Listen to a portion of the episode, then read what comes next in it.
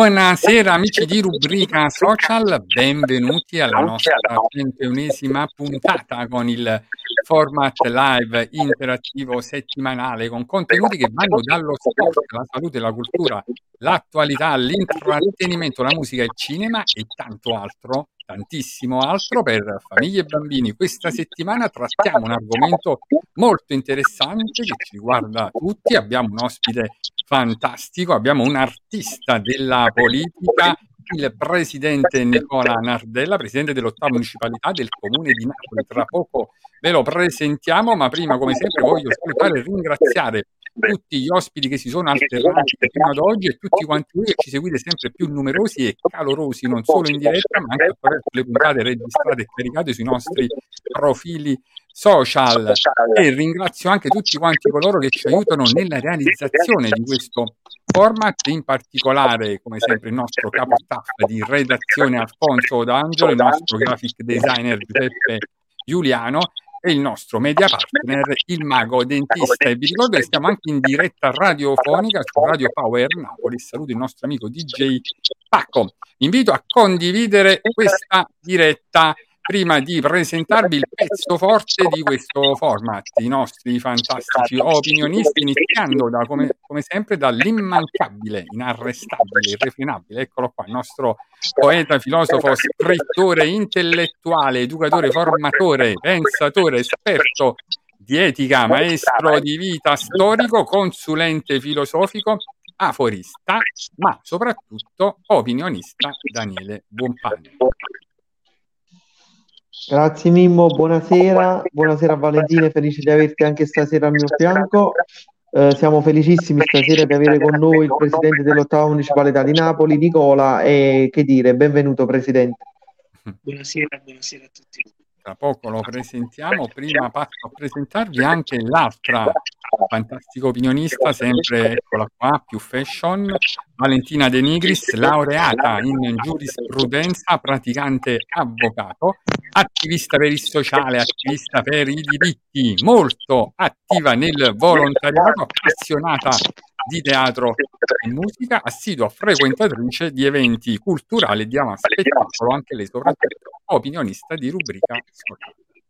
Buonasera a tutti, grazie Domenico per la presentazione e che dire anche Daniele, spalla costante domenicale e l'ospite di stasera è il presidente avvocato Nicola Nardella, siamo contentissimi di averlo con noi durante questo appuntamento, ci parlerà di diritto, di diritti appunto, e come gioco di parole, ambiente, ecologia, insomma tanti temi importanti che ci riguardano. Bene, E allora presentiamo subito il nostro fantastico ospite. Eccolo qua, il presidente dell'ottava municipalità di Napoli, avvocato Nicola Nardella. Ricordo, lui è nato e vive a Napoli, è un avvocato penalista, ma anche un attivista molto sensibile ai temi dell'ecologia e anche lui molto attivo nel sociale e nel volontariato. Ci parlerà di questa sua esperienza come presidente e soprattutto parleremo di pace e, di periferia. Benvenuto e grazie Nicola per aver accettato il nostro invito. Buonasera a tutti voi, il vostro invito proprio non potevo rifiutarlo perché rubrica social oramai è un'istituzione per il nostro territorio, quindi come non potevo mai rifiutarlo. Bene, Nicola, prima allora di procedere e di lasciarti nelle mani degli opinionisti, io voglio approfittare intanto per ringraziare già tutti coloro che si sono collegati e che ci hanno inviato un messaggio, anzi invito a inviarci messaggi, considerazioni, anche domande, perché questo è un format interattivo. Salutiamo il mago dentista, il centro di ortodonzia San Giuseppe Moscati che saluta tutti, poi Gennaro Rigoni, Gabriele Grasso, Sossio Bencivenga, Alfonso D'Angelo che saluta tutti e un gradito benvenuto all'avvocato Nicola Nardella. Poi Giuseppe Giuliano dice buonasera e buona domenica a tutti e benvenuto al presidente Nicola Nardella, un abbraccio a tutti. Eh, Gennaro Rigoni ci segnala che si sente qualche sovrapposizione audio, poi vediamo se Sì, pure a me me l'hanno detto. Fa- facciamo una cosa, quando non parliamo disattiviamo i microfoni, può darsi che sia quello. E poi salutiamo Carmen Eh, ora Mago si sente bene. Ecco, vedi. Eh, ancora da- dal mago dentista, buona domenica, grande, un presidente con un grande cuore. Vedi già quanti apprezzamenti per il nostro presidente e anche da Mattia Rusciano. Buonasera a tutti.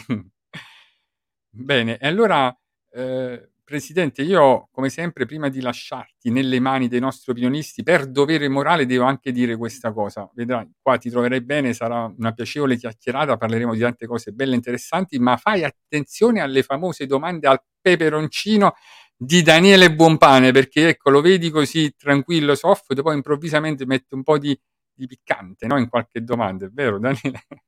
Dipende, dipende dalle circostanze, ma non credo che ci sia il caso con Nicola. Meno male.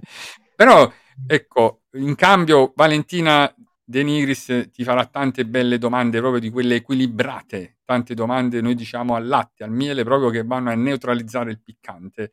Poi ci sarà un bellissimo momento poetico, Daniele ti dedicherà una sua poesia tratta da una sua raccolta di poesie e Valentina invece un suo momento artistico. Allora possiamo iniziare, possiamo iniziare, no Daniele? Sì, sì, sì. Come dire, fuoco alle armi, fuoco ai cannoni, no? Quando si iniziano le battaglie. No, io col presidente, eh, noi già l'abbiamo avuto circa un anno fa, più o meno all'incirca per lo più, che è venuto, che era proprio come dire, nel momento che si era insediato nella municipalità da poco, era neofito eh, della politica, almeno per quanto riguarda l'ottava municipalità di Napoli, quindi ora, dopo un anno di esperienza, sicuramente, come dire, ci avrà tanto da dirci dei contenuti, arriveranno eh, delle nuove eh, conoscenze che ci, che ci narrerà durante la puntata.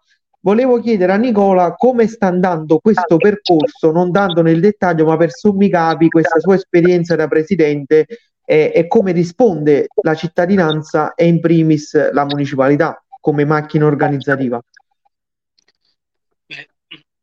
L'esperienza, Daniele, è un'esperienza molto affascinante perché devo dire la verità, noi abbiamo eh, ereditato una condizione che non vorrei in alcun caso definire di vantaggio positiva.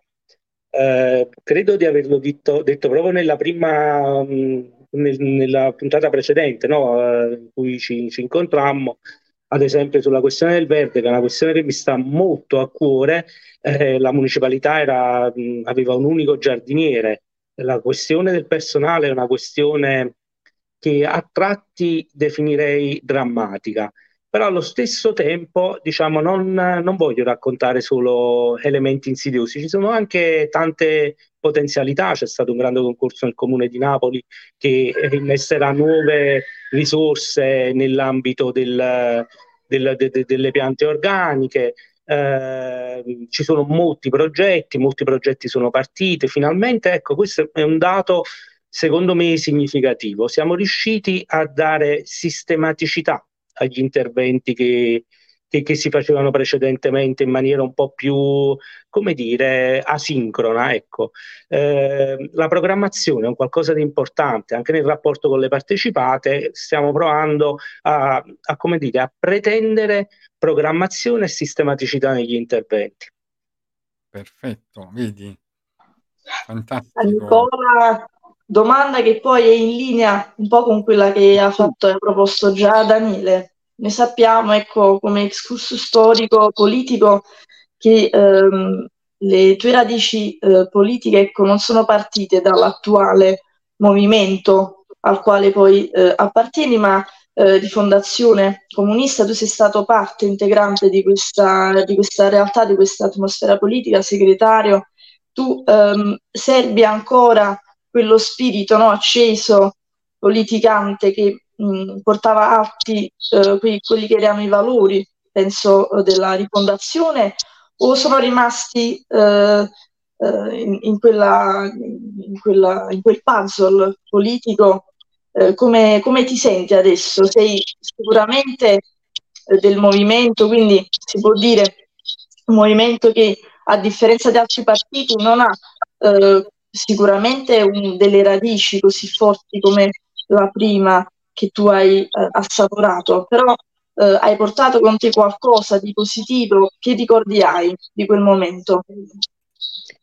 Eh, devo dire la verità, ho, ho dei bei ricordi perché sono dei uh, ricordi connessi alla mia giovinezza, non, non, solo rifondazione, ma tutta l'esperienza di quello che veniva chiamato il movimento No Global, no? che poi portò a Genova 2001 e uh, Firenze, il Global Forum a Napoli, insomma, è, è stata la mia giovinezza e quindi come dire, si rimane sentimentalmente molto legato al tempo del, al tempo della giovinezza. Sono stato il segretario del circolo Antonio Gramsci di rifondazione a Piscinola, che era una sede di rifondazione che stava nell'attuale prolungamento, c'era un gruppo di giovani meraviglioso e, e ovviamente certe relazioni no, che si costruiscono eh, nel tempo della giovinezza sono relazioni che poi tu eh, finisci per sentire eh, nel corso di tutta la tua vita, anche se poi magari quelle persone non, non le rivedi più,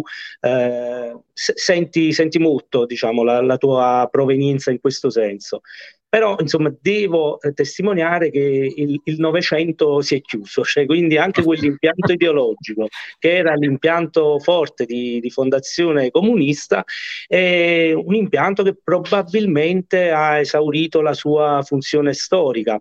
Questo non significa che veniamo in un mondo pacificato da conflitti, da grandi contraddizioni.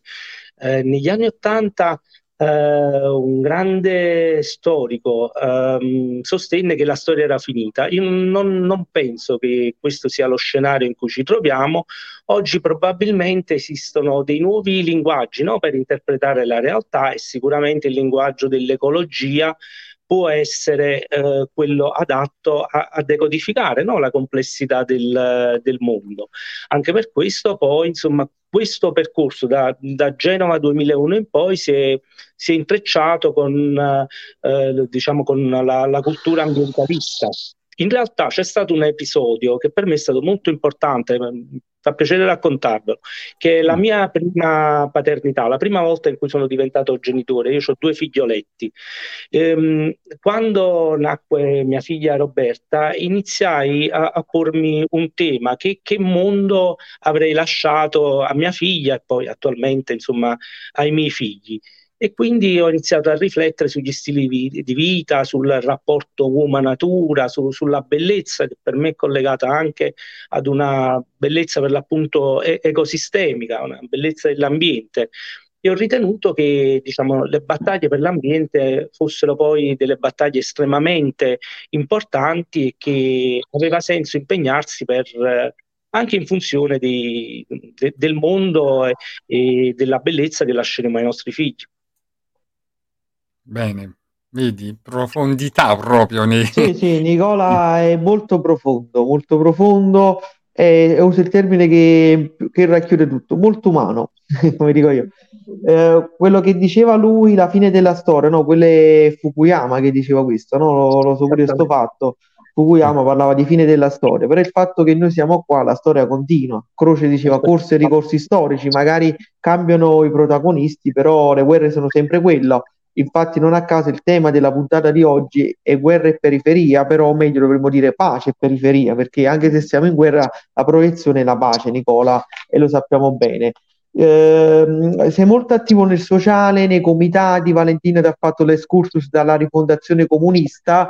Eh, io a volte scherzo, dico oggi ci vorrebbe più che rifondazione comunista, rifondazione politica, cioè la politica andrebbe riformulata e, e bisognerebbe prendere dalle cose belle di una volta e riportarle. Che ne so, una volta c'erano le sezioni politiche, c'erano la scuola politica, c'erano i comizi nelle piazze, c'erano tutte quelle belle cose che eh, noi diciamo abbiamo vissuto. Io forse solo in piccola parte perché già stava svanendo. Anche io mi ricordo che in piazza a Piscina dove stavamo un negozio c'era sempre, mi ricordo, la sede di rifondazione comunista, sempre a Piscina pure nella piazza tutto il prolungamento. E quello era proprio un punto di approccio dove noi giovani, ma anche le persone mature, si approcciavano per i problemi. Al di là dell'ideologia del partito, eh, perché lì si andava per i problemi principalmente. Mi ricordo che c'era una scuola che non funzionava, si andava nella sezione della politica.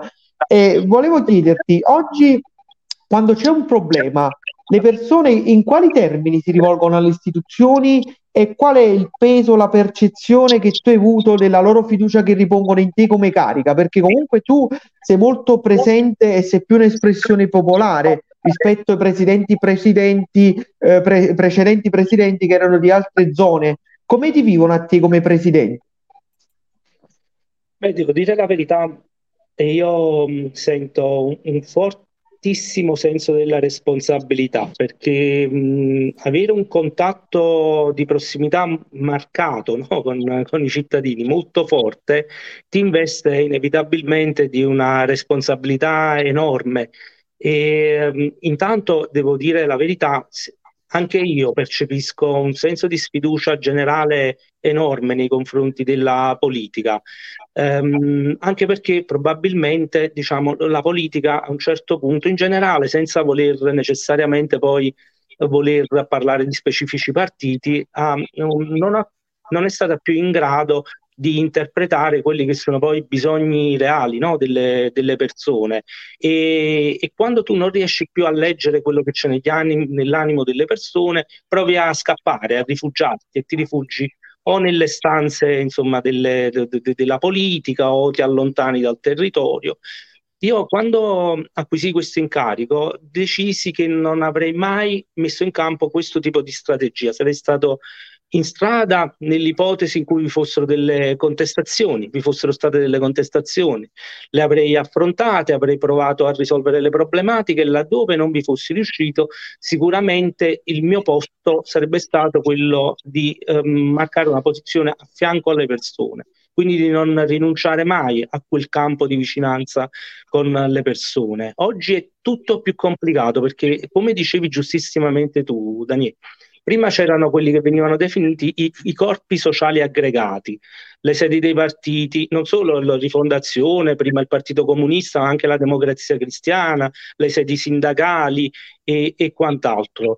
Ehm, quelli erano luoghi dove tu non solo eh, portavi il problema che magari il- il- il partito territoriale provava a risolverti, ma dove ad esempio si, si- si- si creavano dei momenti proprio di vera e propria crescita.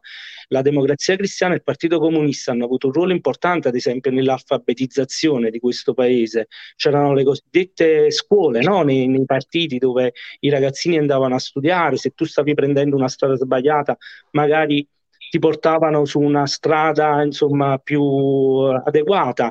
E mh, oggi di questi grandi corpi sociali aggregati rimangono solo le parrocchie secondo me. Le parrocchie sono le uniche istituzioni che riescono a preservare un contatto con le persone. Non, non è un caso no, che molte delle iniziative in cui mi sono ritrovato erano iniziative volute, spinte, patrocinate dalle, dalle parrocchie Ora, questa assenza no, del- de- de- dei partiti, delle sedi sindacali, dei grandi comitati si intreccia con un altro fenomeno, secondo me, che è quello là della virtualizzazione.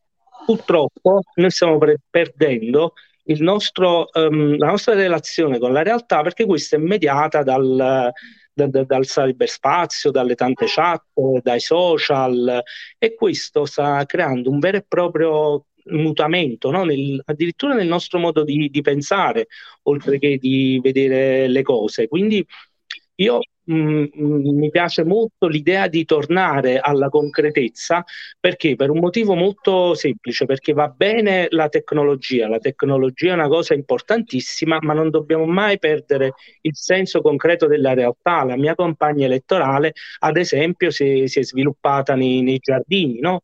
In quelle che vengono chiamate le garden communities, che mh, con un, tem- con un termine abbastanza figo, noi, noi ce l'abbiamo in ottava, penso a tante esperienze di persone che si incontrano nei, nei giardini, da lì è partita la mia campagna elettorale. Ecco, quindi noi dobbiamo essere capaci, secondo me, di eh, immaginare un equilibrio tra l'universo virtualizzato, tra quello che viene chiamato il multiverso e, e invece la, la realtà concreta che, che- che- che è importantissima.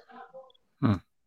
Bene, allora prima di andare avanti con altre domande, volevo intanto salutare tutti coloro che si stanno ancora collegando e, e- leggere anche qualche commento. In particolare c'è Alfonso che dice: Presidente, potremmo sapere se le strutture abbandonate sul territorio, tipo i campi sportivi di via dietro la vigna e quelli del ex campi di Ferlaino, eh, insomma, possono essere evidentemente rivalutati, ripresi.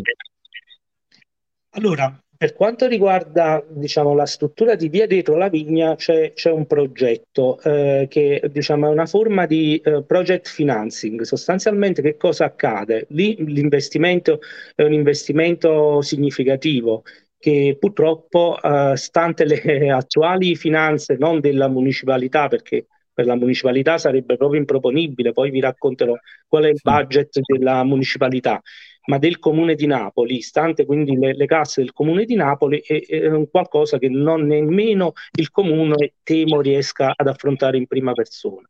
Ed allora che cosa accade? Che viene pubblicato un bando a cui aderisce un privato per la creazione di un eh, progetto che prevede insomma un, un polifunzionale e eh, il, prese- il progetto già è stato presentato ed è in fase di approvazione di una commissione comunale e, e qualora d- dovesse essere diciamo, approvato, insomma, si potrà mettere mano sull'impianto di via dietro la vigna. Per quanto riguarda invece i campi di Ferlaino, la situazione è molto più complessa perché lì è una struttura privata e quindi ovviamente l'intervento del pubblico sul privato è sempre eh, un qualcosa eh, che, che deve dare la, la- la priorità, il diritto di priorità al- al- all'interesse del, del privato ad utilizzare lo spazio. ecco. Ecco, vedi. Poi c'è... Le strutture abbandonate, scusa, su una Sì. veloce parentesi, ehm, che cosa sta accadendo? Sta accadendo una cosa molto interessante che è un'attuale delibera del Comune di Napoli che consente gli usi temporanei, ci ha consentito ad esempio di, eh, di provare ehm, a mettere a gara delle strutture che sono presenti ad esempio in alcuni parchi municipali perché mh, è una delibera che, eh, che- che consente al, al privato temporaneamente di poter, eh, come dire, gestire delle strutture in maniera tale da rivitalizzarle. Ah, vedi. Poi mh, eh, ci sta Gennaro Rigoni, ecco, dice buonasera Presidente, un progetto per l'ottava municipalità, quando possiamo incontrarci? E poi ci anticipa anche quest'idea di progetto, si tratta di una pista di pattinaggio per i giovani della municipalità nei terreni adiacenti ai parcheggi della metro Chiana. Ecco, questo potrebbe essere una Beh, questo è un progetto molto, molto bello, cioè, mh, ovviamente io insomma, magari dopo mh, farò in modo da far filtrare il mio indirizzo Eh, email o il mio numero di telefono, no, infatti. però eh, insomma, ci possiamo tranquillamente incontrare in Eh, municipalità. L'idea è proprio questo, è proprio questa, mh, che sta dietro questa filosofia anche degli usi temporanei. È quella là che molto spesso ehm, in, per- in periferia ci sono enormi distese di spazi abbandonati, eh, vengono definiti da- da- dagli architetti, il cosiddetto viene definito il terzo paesaggio, il paesaggio della grande dismissione eh, urbana. Ecco, attraverso gli usi temporanei è possibile e noi abbiamo candidato una quantità enorme di strutture eh, al- all'uso temporaneo rispetto alle quali faremo dei bandi nei prossimi mesi, è possibile recuperarlo ad un uso eh, mh, anche diverso rispetto alla destinazione originaria per un tempo di cinque anni. Con questa, con, con questa attività in sinergia con il vice sindaco e quindi con l'assessorato all'urbanistica proveremo in una qualche maniera a, mm, ad affrontare il tema dei grandi mostri abbandonati insomma in- nella nostra periferia. Mm, bene. Poi, Nicola, volevo leggere questo bellissimo commento di Salvatore Edenza eh, Guarino. Salvatore Guarino dice: Buonasera a tutti. Nicola per me è stato sempre un esempio di bambino colto e istruito, man mano con gli anni. Mia mamma ne va fiero di lui come un figlio, mentre io mi complimento con lui perché diciamoci la verità, molto spesso stanno politici che non sanno nemmeno ABC, quando invece hai un politico già con le basi preparate, puoi affrontare qualsiasi cosa e fare politica in modo eccellente, vedi? E questo è tutto, que- tutto quello che ti riconoscono, insomma, no, il territorio in tanti, no? Soprattutto questa tua dode, cioè sei tu che porti un valore aggiunto alla politica, no? Perché a parte porti i, i tuoi valori, no? Proprio il tuo percorso, eh, e quindi, come dire, l'ottava municipalità ne va fiera, no? Insomma, di avere un presidente che finalmente è del territorio, come ha detto Daniele, perché tu sei nato e vivi qua, no? Su questo territorio, quindi chi meglio di te, no? Che ama così tanto, anche perché sei un attivista, l'abbiamo detto, per il sociale, per eh, il territorio, no? Per il verde, no? Insomma, l'espressione migliore proprio che potevamo avere, no? Daniele, insomma, lo diciamo sempre tante volte, però Assolutamente sì, Ri- Nicola è una persona che si impegna serio e per bene, e non lo dico io, lo dicono tutti. Dico solo una cosa, Nicola o lo vuoi bene o lo inviti, non c'è alternativa, quella è una cosa. Però, Daniele, allora, prima di passare a un'altra domanda, ecco, diciamo che anche una cosa, perché Nicola è anche molto social, dobbiamo dire che anche questo no, è un valore aggiunto perché riesce a comunicare, lo fa anche bene. Volendo parlare di introdurre l'argomento della pace, abbiamo diciamo un estratto proprio dal suo profilo TikTok di Nicola, insomma, di queste sue fantastiche parole che le guardiamo e poi introduciamo l'argomento, no, Daniele? potenza pacifista, che siete esattamente voi, uomini, donne, bambini. Vedere dei bambini, l'immagine di Mahatma Gandhi, le bandiere mentre arrivavo qui al corteo stamattina da Marianella mi ha proprio emozionato, perché la speranza parte proprio da questo territorio, questo territorio. Per anni ci hanno detto che doveva essere annullato, per anni ci hanno detto che qui c'era il male assoluto, invece non è vero perché noi oggi insegniamo alla città che è necessario aprire percorsi di pace. Ed allora è una guerra, è una guerra drammatica che ha degli effetti sulle nostre vite.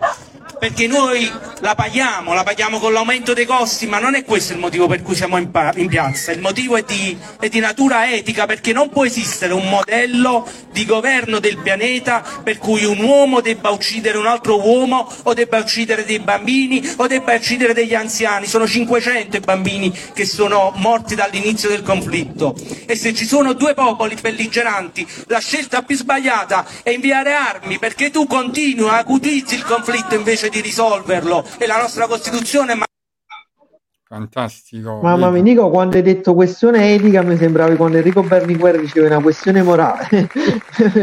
Veramente parevo Berlinguer. No, veramente- è stato un bel discorso. Penso chi pure non sia ancora genitore e sente parlare di eh, sterminio di, di, di anime innocenti che appunto non sanno manco il motivo per il quale si fanno queste guerre, no? Queste guerre che sono tutte fondate purtroppo esclusivamente sul fattore economia, sul fattore economico. Si è parlato quindi molto dei ragazzi dell'area nord di Scampia, ma penso non solo. Eh, Nicola, ti sei impegnato molto anche, appunto, come abbiamo ben visto, nel sociale, ehm, ma anche, quindi non solo in maniera plateale, quindi a livello pubblico, anche dietro le quinte, no? dietro dei banchi di scuola, proprio della scuola vorrei parlare perché argomento principe penso che tocca a tutti quanti noi, ci seguiranno molte famiglie. Tu hai dato il là e dato il via a dei percorsi formativi sia umanistici, possiamo dire anche eh, digitali, no? con l'aiuto, con la, eh, col sostegno di eh, esperti, insomma, anche nel mondo eh, scolastico. Questo l'ha iniziato a fare sia col sindaco attuale, Gaetano Manfredi, che se eh, ci vedrà lo salutiamo, se vorrà ecco, prendere visione di questo appuntamento e eh, hai anche presenziato a, prese- a presentazioni di libri, insomma di testi che parlassero appunto di questi percorsi di formazione, il dovere di fare quello, eh, che, quello che preme ai ragazzi il dovere di imparare però con entusiasmo, con passione. Eh, tu hai parlato molto con i ragazzi, cosa hai consigliato loro? Allora, io sì, mh, vi dico la verità, eh, pro- cerco sempre il dialogo con, con i ragazzi, ehm, con i giovani e con i giovanissimi. Ehm, lo cerco perché credo che siano probabilmente la parte più importante del- di- di- di- della cittadinanza e l'ottava municipalità con cui un politico debba confrontarsi. Ehm, ma lo faccio anche per provare a capovolgere il mio punto di vista sulle cose. Voglio provare a spiegarmi meglio su questo punto. Noi siamo abituati um, a, a riflettere, a ragionare usando, adoperando uno schema mentale ben preciso, che è quello là di uomo barra donna adulto di questo tipo di società eh, che ha un determinato background culturale. Esiste, insomma, credo che dobbiamo concederci la possibilità di effettuare una sorta di gioco del rovescio, cioè di provare a ragionare, soprattutto di un incarico politico, ehm, tenendo conto il punto di vista dei bambini, dei giovani, dei ragazzi. Allora anche un parco, ad esempio, non può essere mh, considerato semplicemente dal nostro punto di vista di adulti, ma dobbiamo eh, averne una visione in funzione anche del punto di vista dei bambini. Quando che un parco è bello per i bambini? Quando ci sono dei giochi, quando c'è la possibilità anche di sporcarsi. Cioè, ragazzi, io ho, ho visto nel corso della mia vita a Berlino, ma, ma l'ho visto anche a Napoli, al parco, in un parco del Vomero, dei parchi con l'erba sintetica. Io credo che sia una roba proprio folle, no? che appartiene a un'idea quasi lisergica della nostra società per cui i bimbi non debbano, non debbano sporcarsi, non debbano correre, anche cadersi e sbulciarsi il ginocchio, ad esempio. Ecco, anche questo fa parte di quello che è il rapporto con la realtà, no? di cui parlavamo prima. E non dobbiamo consegnare i nostri bimbi, i nostri bambini ai tablet, ai telefonini. Altro tema molto importante, quando incontro i giovani provo sempre a confrontarmi sul- sulla questione della violenza. Per me ehm, è una cosa molto, molto importante questa. Io mh, eh, la- violenza l'ho conosciuta nella mia vita, l'ho conosciuta quando ho fatto eh, volontariato, ad esempio, in un campo profughi in Palestina. Eh, l'ho conosciuta nel mio percorso professionale, occupandomi di diritto penale, so, so- so bene che cos'è la, la- la violenza e, e- e credo che, sia, che quello sia il male da estirpare, cioè noi per questo mi mh, rivendico, un- un- oltre a quella ovviamente di eh, ambientalistica, un'unica, un- un'altra condizione di appartenenza proprio ideologica che è quella là di non violento che non significa non essere forti, Mm, essere non violenti significa manifestare probabilmente un- una forza ancora più, più grande. E, e questo mi piace mm, comunicare a- ai giovani, eh, riflettere su quest'idea di rapporto tra forza e violenza. La, la- la- la violenza è, è un mostro che può impadronirsi delle nostre anime e dei nostri corpi e portarci all'autodistruzione. E i fatti insomma, che- di cronaca di questi giorni ce lo, ce lo dimostrano. Eh, bisogna eh, veramente insegnare ai nostri figli eh, il valore della, della non violenza. Stamane proprio avevo un eh, libro tra le mani, un libro del Mahatma Gandhi, no? il cui titolo è, è una raccolta, in realtà Antichi come le montagne. Gandhi diceva la non violenza è un qualcosa di- di- di- di antico, probabilmente si riferisce all'idea di, di simbiosi, no? che in natura gli esseri viventi non devono necessariamente solo competere, ma possono cooperare per, Sì. per vivere meglio. E, e io credo che questo è il messaggio che dobbiamo trasmettere ai giovani nelle scuole e le scuole sono un terreno strategico importantissimo perché lì tu hai personalità in via di, di- di formazione, se riesci a orientarle bene, è lì che veramente trasformi la, la società. Sì. Vabbè, sì, diciamo, è vero, una non, una non violenza attiva, eh, per dirla alla Gandhi, quella vuoi attuare. Sì, sì, ci sta, ci sta, molto Ma importante. io volevo dire, no, proprio nei giorni scorsi, Nicola, c'è stata una bellissima marcia, no, proprio per la pace e per la leg- legalità che è partita dal nostro territorio, dalle scuole dei ragazzi, no? Insomma, eh, anche i rag- ragazzi dell'Aganor a Marianella sono stati impegnati, no? Insomma, hanno partecipato con tanto entusiasmo, con bandiere, no? Insomma, con cori da stadio. Quindi c'è questa volontà di partecipazione, di ripristinare al più presto, no? Eh, come dire, la pace. Eh, come lo vedi tu, insomma, ecco, dal tuo punto di vista proprio che rappresenti proprio il territorio, lo percepisci anche tu questa voglia proprio da parte dei ragazzi, dei bambini, delle scuole, delle famiglie, no? Di vivere di nuovo tranquillamente? Assolutamente sì. Io ogni volta in cui sono entrato ehm, in una scuola l- l'ho fatto con la presunzione un po' arrogante di avere qualcosa da eh, insegnare e invece ne, ne sono uscito portando a casa una lezione.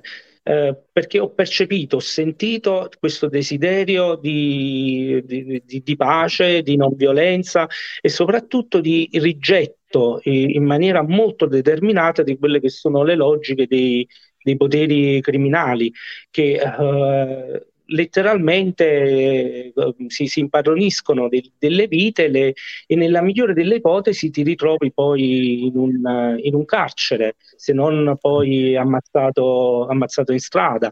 Quindi c'è, c'è una svalorizzazione totale della, de- della vita umana. Io confido che i giovani del nostro territorio, ma di questo ne ho netta percezione, siano giovani innamorati della vita e che quindi eh, fuggano insomma eh, ai poteri criminali come una, qualcosa di veramente pestilenziale.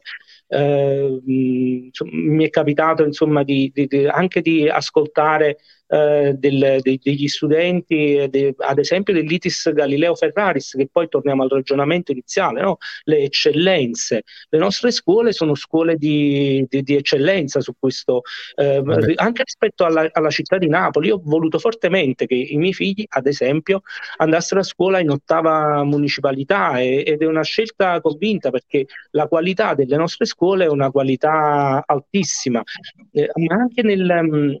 Sapete, c'è questo tessuto associativo fortissimo, no, dalle nostre parti.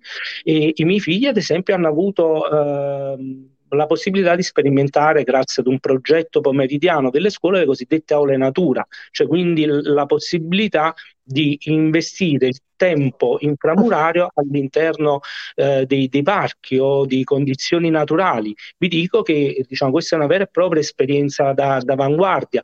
Eh, probabilmente ad Ostia eh, esiste diciamo, un percorso simile a questo. Quindi io sono, ma lasciatemelo dire, sono proprio orgoglioso delle nostre scuole, delle scuole dell'ottava municipalità. Vabbè, Sì. sono, sono Se- si vede de- da come ne parli che veramente te- ne prendi a cuore, e questo è importante. Nicola, infatti tu prima avevi detto le parrocchie, poi stesso tu hai aggiunto che anche un po' il terzo settore, no? Un po' da volano e sostiene, come dire, il tessuto storico-sociale difficile della municipalità. Anche il mondo dell'associazionismo è un mondo che se fatto bene può produrre qualcosa di positivo. Infatti a Scambia è una delle realtà con più alto numero di associazioni che operano, alcune fu- sono anche di fuori zona, però alcune sono storiche, hanno co- come dire sede legale operativa proprio a Scambia ed è molto bello. So che a breve eh, finalmente riparte anche la consulta delle associazioni dell'ottava. Eh, ci vuoi indicare qual è l'organo funzionale di questa consulta, se avrà un presidente e in cosa consiste proprio nell'atto pratico? Allora, il presidente ovviamente ehm, sicuramente avrà un presidente, la consulta, ed è un presidente che sarà eletto nel- nell'ambito stesso della, della stessa consulta. Ecco. Ehm, ha una funzione per me importantissima perché ehm, credo che purtroppo, e questo mm, è un punto di critica che non voglio nascondere, l'azione mh, politica istituzionale abbia dei, dei limiti.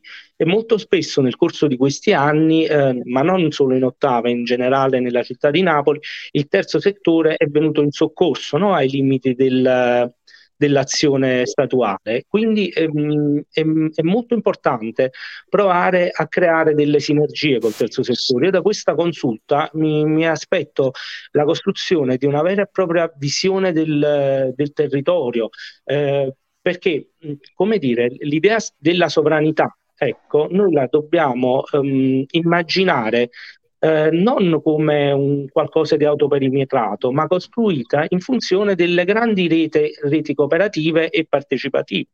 Anche le, le associazioni devono probabilmente an- anch'esse implementare no, sul, sul- sul- sul coinvolgimento dei cittadini, delle persone, delle cosiddette fragilità sociali. Quindi da questa grande alleanza può nascere un qualcosa di strepitoso.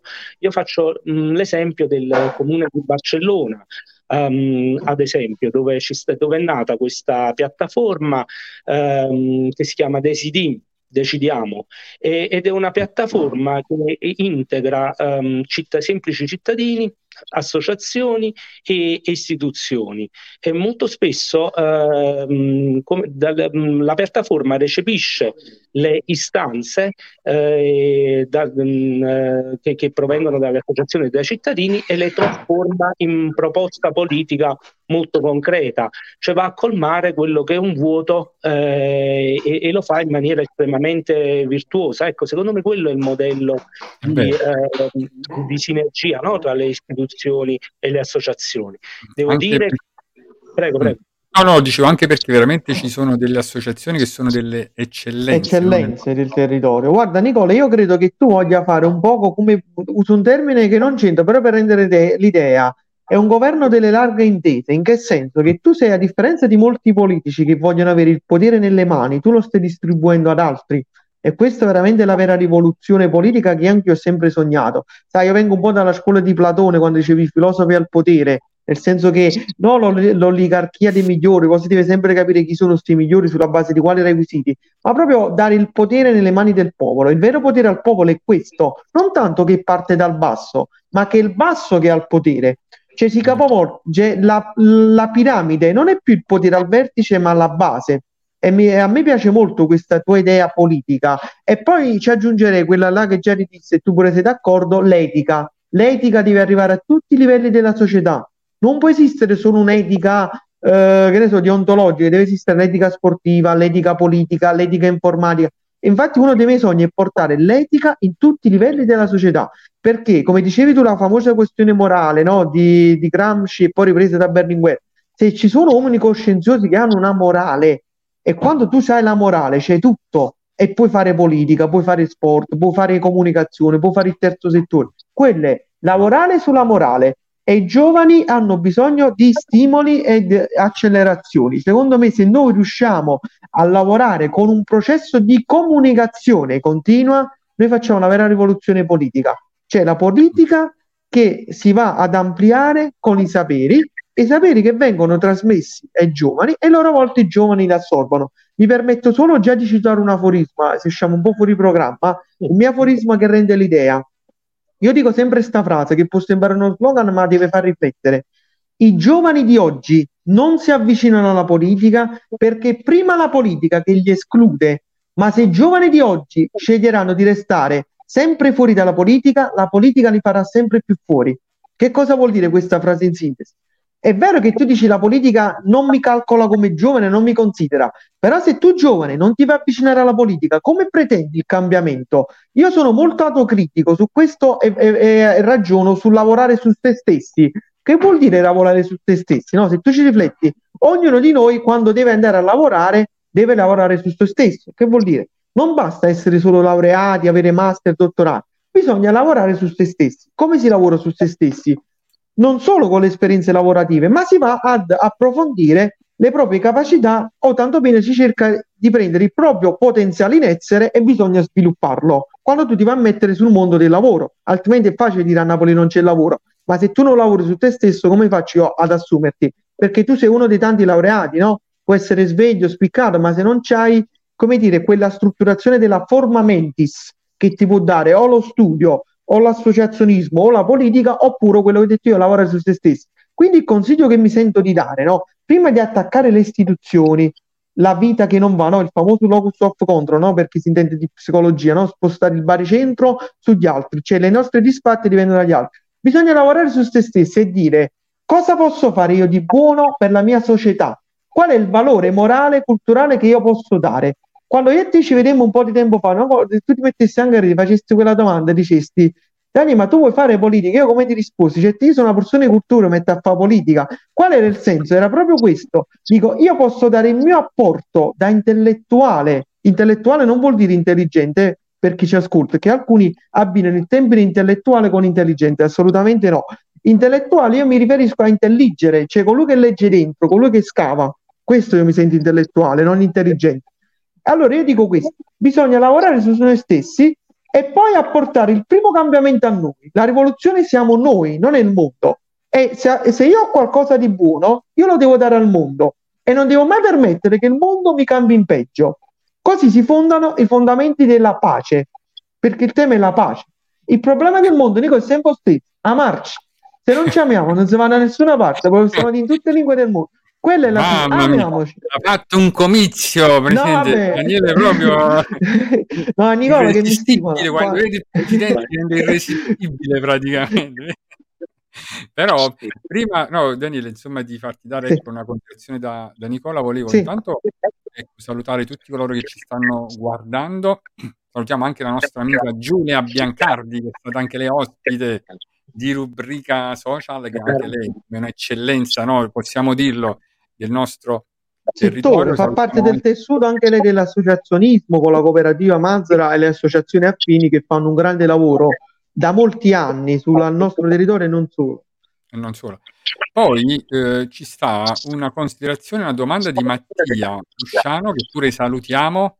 Ecco, noi spesso approfittiamo del suo gruppo Facebook per pubblicare anche la nostra puntata, che dice, caro Presidente, quindi se c'è un terreno di proprietà di privati con una destinazione urbanistica già predestinata dal Comune, per esempio per uso parcheggi, L'uso temporaneo consentirebbe l'utilizzo anche differente dello stesso, cioè per uso sportivo o altri usi, ma questo solo per 5 anni. Quindi si potrebbe avere anche una deroga urbanistica a patto che ce ne sia un utilizzo? Assolutamente sì. Eh, il, il tema su, degli usi temporanei è proprio questo. Cioè, quindi mh, in realtà sono tre anni rinnovabili per altri due, per altri due anni e che potrebbero consentire anche poi ad una deroga di natura eh, urbanistica che inizialmente però non c'è. È come se vi fosse, per comprenderci bene, una mera sospensione no, della destinazione d'uso urbanistica che poi diventa di fatto eh, deroga vera e propria quando insomma c'è una valutazione sul nuovo progetto, sul nuovo uso che si è determinato su quella specifica area, anche privata. Mm, Sì. ecco. Nicola, vogliamo parlare anche di, de- delle cose che tu hai portato che prima non esistevano. Per esempio, la prima che mi viene in mente è un progetto bello che ringrazio anche l'amico assessore Claudio Di Pietro che si sta impegnando anche adotta il verde, no? Che prima non esisteva cinque anni fa sulla nostra municipalità. È una cosa che Beh. tu hai vo- hai voluto fortemente, anche questa cosa. Insomma, L'ho voluta fortemente, ma quella, eh, anche quello è il frutto della necessità. Che cosa accade? Accade che mh, insomma, quando mh, mh, mi sono insediato, insomma, c'era questa drammatica, diciamo, mh, mancanza di giardinieri, eh, le manutenzioni del verde erano, diciamo, di, di fatto inesistenti e avevamo semplicemente, come del resto anche oggi, eh, per carità, due cooperative, la 25 giugno e la Primavera Tree che in alcuni giorni della settimana, nello specifico in un giorno della settimana, ehm, curavano il verde. Ora la questione del verde in ottava è importantissima perché è connessa a tutta un'altra serie di questioni, quindi non c'è solo una logica di natura ambientalista, ecco, la mettiamola così, ma c'è anche una questione di sicurezza, immagino i cosiddetti cavalcavia, no? Quando l'erba, l'erba cresce troppo, i pedoni hanno difficoltà ad attraversare e succedono de- de- dei fatti drammatici. Quindi insomma, dovevamo in una qualche maniera in- inventarci qualcosa che, che sopperisse alla mancanza di risorse umane eh, funzionali alla cura del verde. Eh, Sì. i PUC, i progetti di utilità collettiva, i cosiddetti percettori, sarebbero arrivati successivamente. In quel momento non avevamo nemmeno a, a disposizione i PUC come municipalità, perché quello è un progetto che, che è nato successivamente. E da allora, insomma, iniziamo a ragionare nel, nel quadro delle collaborazioni tra pubblico e privato e, e in effetti poi si è, si è- si è, si è rivelata una scelta vincente perché molti imprenditori, molti commercianti eh, poi hanno preso in affido le aiuole e le hanno, resi- le hanno rese particolarmente belle. E su questo Mm. vorrei inserire un ulteriore elemento a cui tengo moltissimo. Quando poi si parla di ottava municipalità, eh, giustissimamente si parla delle parrocchie, giustissimamente si parla delle associazioni, ma ehm, i commercianti, secondo me, hanno un ruolo eh, straordinario e, e raramente vengono citati. Ho avuto modo di conoscere dei commercianti che, ad esempio, hanno denunziato il racket. Eh, dei, commercianti che non ci hanno pensato mezzo secondo nell'adottare un'aiuola per rendere eh, magari il, il loro quartiere più bello, perché è un quartiere più bello, è un quartiere più vitale, è un quartiere quindi anche dove il commercio gira meglio evidentemente e quindi insomma quelli sono un- una grande forza ehm, di trasformazione del territorio probabilmente al pari delle, delle altre. Ehm, oggi insomma mh, gli affidamenti stanno andando avanti benissimo, insomma mh, nei prossimi mesi affideremo tantissime altre aiuole e questo ci consente di, come dire, di alleggerire il peso, il carico di lavoro che le due cooperative di manutenzione eh, hanno sull'ottava municipalità, che è la man- municipalità che a Napoli ha la percentuale più alta di verde. Quindi voi immaginate È un polmone a cielo aperto, è un polmone a cielo aperto. assolutamente sì. Infatti, allora, intanto io voglio ancora salutare Mattia Rusciano che ti ringrazia. E ricordo che Mattia è anche presidente dell'Associazione Napoli Area Nord Città Metropolitana e del gruppo Facebook nel quale noi condividiamo spesso le nostre dirette. E poi voglio anche salutare eh, Maurizio che ci sta seguendo, Maurizio Der Succende. Ciao Maurizio Di Gennaro, vabbè, quelle... Ah, Sì, ha messo il nome. del territorio.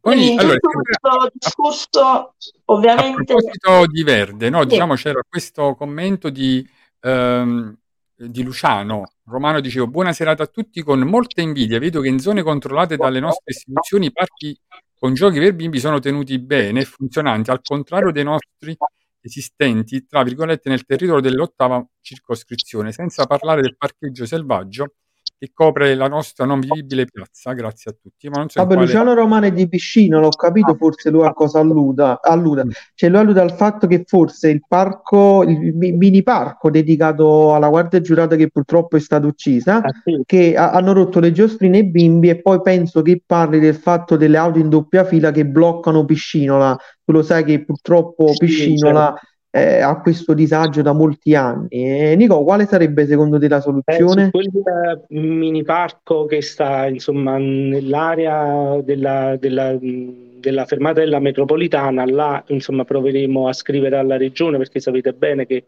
Sì, purtroppo quella non è una competenza municipale, anche se insomma eh, io ho qualche perplessità su quel mini parco ce l'ho, ma al di là di questo, insomma, nei, nei prossimi mesi ci sarà una riorganizzazione anche dei vigili urbani. Ovviamente non è una questione che riguarda eh, solo l'ottava municipalità, perché c'è un criterio di eh, competenza territoriale dei vigili urbani che è un po' caotico, che non consente eh, la gestione, eh, una gestione equilibrata anche delle, de- de- de- delle unità insomma, che afferiscono a un territorio.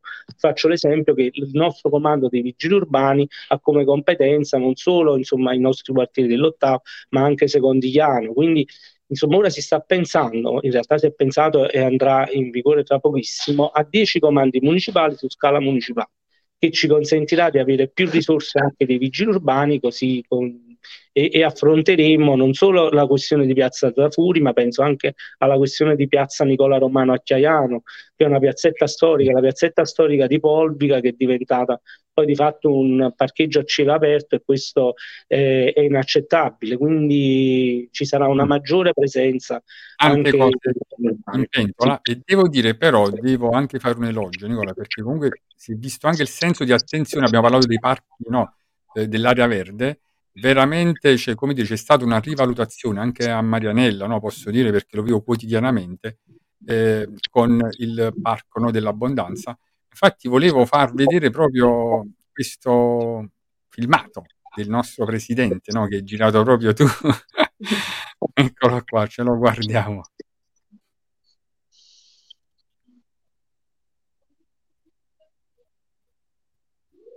Il Parco dell'Abbondanza è un parco molto bello perché è a ridosso delle case popolari. E quest'ora poi con la luce è particolarmente bello. C'è Francesca che legge un libro. Francesca, il libro tutto al contrario. e ci stanno. e ci stanno i bimbi che giocano.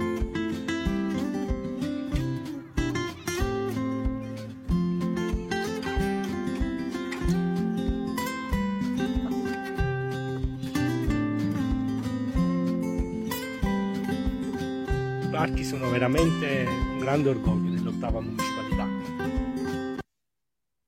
Ecco, vedi? Bello, ma questo se lo vedono ci danno il premio Città della Cultura, il quartiere della cultura. È tutto. Bravo, No, poi le cose belle vanno anche fatte vedere, no? Insomma, è altrimenti no. bello, è bello, è bello veramente. Beh, no, ragazzi, devo dire una nota dolente però, eh. Mannaggia. ecco, Allora, Nella mia idea i parchi sono il cuore della polis, sono l'agorà, e sono i luoghi in cui le persone devono incontrarsi, magari perché no, leggere un libro, eh, socializzare, stare assieme, godersi uno spettacolo. Eh, I nostri parchi sono parchi meravigliosi grazie anche al contributo dei lavoratori Bros, mm, Sì. che sono dei lavoratori insomma, formati dalla regione Campania che, che stanno nello specifico mm, nel parco di eh, Pupa Spinelli e nel parco di Via dell'Abbondanza. Ma che cosa accade? Che, che c'è una volontà molto concreta di trasferire questi lavoratori. E, e ovviamente in questa ipotesi dovremmo, come al solito, trovare soluzioni ah, alternative per mantenere il grado di bellezza che abbiamo raggiunto. Ovviamente cioè, mi sono corso ai ripari perché sul bilancio municipale ho stanziato, ho fatto in modo che una cifra maggiore fosse destinata al verde. Però quello è come il gioco della coperta corta, tu togli la coperta mh, per coprire qualcosa e scopri qualcos'altro. Noi abbiamo un bilancio di 800.000 euro, di cui 300.000 euro obbligatoriamente devono stare sulle scuole, perché voi immaginate la manutenzione scolastica deve essere la, la priorità, noi dobbiamo eh, vivere la cura per i nostri bambini e per i nostri ragazzi in maniera quasi ossessiva, quindi insomma, quei soldi non si tolgono. E quindi ho aumentato le risorse eh, destinate al verde togliendole dalla manutenzione stradale eh, pensando che mh, se ci troviamo in situazioni di difficoltà dovremo farci carico noi poi della, mh, della cura del verde nei, nei parchi, ma io ho, ho intrapreso una battaglia e, e spero di, di riuscire a difendere la presenza di questi lavoratori nei nostri parchi, perché tu dove hai creato un'esperienza positiva e virtuosa, perché devi andare poi a, insomma, a- certo, certo. Eh, a altrimenti poi si, ritorna indietro invece di andare avanti. No, si deve E allora- cooperare, ognuno deve fare la sua parte, insomma, come Sì, diceva Nicola, Pietro, poi cooperare. eh, eh, è vero questo. Nicola, secondo me eh, la tua capacità di presidente è stata anche quella di saper comunicare con l'amministrazione centrale, ma non perché c'è alla guida un sindaco che è del tuo stesso colore politico. Sempre, ti faccio esempio, sull'ottava municipalità ci sono quattro consiglieri comunali, Guanci, Cecere, Migliaccio e Andreozzi, no? Che tu visto che con tutti e quattro comunque riesci ad avere un buon rapporto, no? Riesci a mediare e comunicare e questa è una cosa molto importante perché comunque bene o male tu sai meglio di me che per quanto una municipalità sia virtuosa, comunque ci sono, come dire, de- delle- dei passaggi che vanno fatti poi nella giunta comunale. Infatti, forse uno dei limiti delle municipalità è questo, che non hanno fondi. Cioè, una municipalità di Napoli rappresenta un decimo di Napoli, no? Perché sono dieci. E allora se tu un decimo di Napoli non gli dà una rappresentanza anche economica, come la porta questo avanti? Solo con le chiacchiere? Io credo che forse questo sia uno dei limiti che bisognerebbe guardare la sussidiarietà e capire che la verticalità deve essere proprio in questo. Non è che può essere sempre l'associazionismo o il popolo, ci deve essere proprio un aiuto economico dall'amministrazione centrale. Quindi secondo me il comune, ma questo potrebbe valere in tutta Italia perché tutte, cioè, le grandi città hanno varie municipalità, dovrebbero dare un budget metterlo in preventivo nel PEG entro i cinque anni di ogni municipalità e lo dovrebbe fare soprattutto in base alle, alle richieste e alle capacità che occorrono, che alcune municipalità, so, quella Vomera Arenella rispetto a Pi- Piscina Chiano, Marella e Scampia hanno altri tipi di difficoltà e forse hanno meno esigenze economiche, hanno altri tipi di supporto, quindi andrebbe veramente portata in consiglio comunale questa battaglia. Non so poi in che termini si possa realizzare, però mettere come dire un budget in preventivo, perché non è possibile che ogni volta dobbiamo sentire non ci sono i soldi, ma noi paghiamo le tasse, Nico. Cioè io non posso sentirmi sempre non ci sono i soldi. Eh, scusate, eh, eh, eh, non è una risposta da dare alla cittadinanza, no? Eh, capito? Questo secondo me è un limite proprio, perché altrimenti è inutile avere le, le- le municipalità. Facciamo un unico comune, invece di 30 consiglieri comunali mettiamo 60, eliminiamo i costi dei presidenti, degli assessori e dei consiglieri municipali e la rappresentanza poi la fanno i consiglieri comunali. Eh, no, che ne pensi tu di questo fatto? Ma guarda, io, Daniele, penso che ci sarebbe, secondo me, una, mh, una ipotesi di lavoro che mh, consentirebbe anche un, espo- un esborso di soldi da parte dell'amministrazione centrale non eccessivo. Ed allora, insomma, mh, riflettevo su una cosa. Pensiamo alla riforma del 2005, no? Quella, la riforma con cui sono nate le municipalità.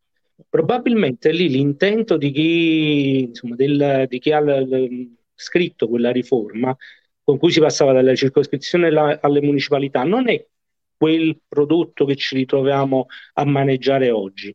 Poi, ancora più precisamente, pensiamo a questi assessori, no? Alla figura degli assessori. Se voi andate a leggere la norma, quelli non è che sono degli assessori eh, tipo il comune di Napoli. Probabilmente chi ha scritto eh, le regole immaginava una sorta di city manager, cioè delle figure che erano capaci però di proiettarsi su uno scenario generale, perché oggi la municipalità, insomma, non, sì, è un pezzo della città, ma non è solo una periferia, ad esempio, è anche il centro di una vasta conurbazione a nord della città di Napoli. Oggi eh, la questione dei trasporti, as- ad esempio, si inserisce nel tema dei trasporti regionali, cioè in un'ora col treno arriviamo a Roma. Ed allora potrebbero darmi 100.000 euro in più sul bilancio, certo, dove si firma, le accetto da, da ora, ma la grande svolta sarebbe quella là di riconoscere l'autonomia giuridica alle municipalità. Che cosa implicherebbe riconoscere le municipalità come soggetti di diritti? Implicherebbe la possibilità, noi abbiamo Valentina che, che è una collega, se noi fossimo soggetti di diritti potremmo partecipare ai bandi. Oggi, se c'è un bando di città metropolitana della regione Campania o europeo, no? ehm, che mi consente ad esempio di fare i giochini nuovi in tutti i parchi della municipalità, beh, la municipalità non potrebbe accedere a quel bando perché non è un soggetto di diritto.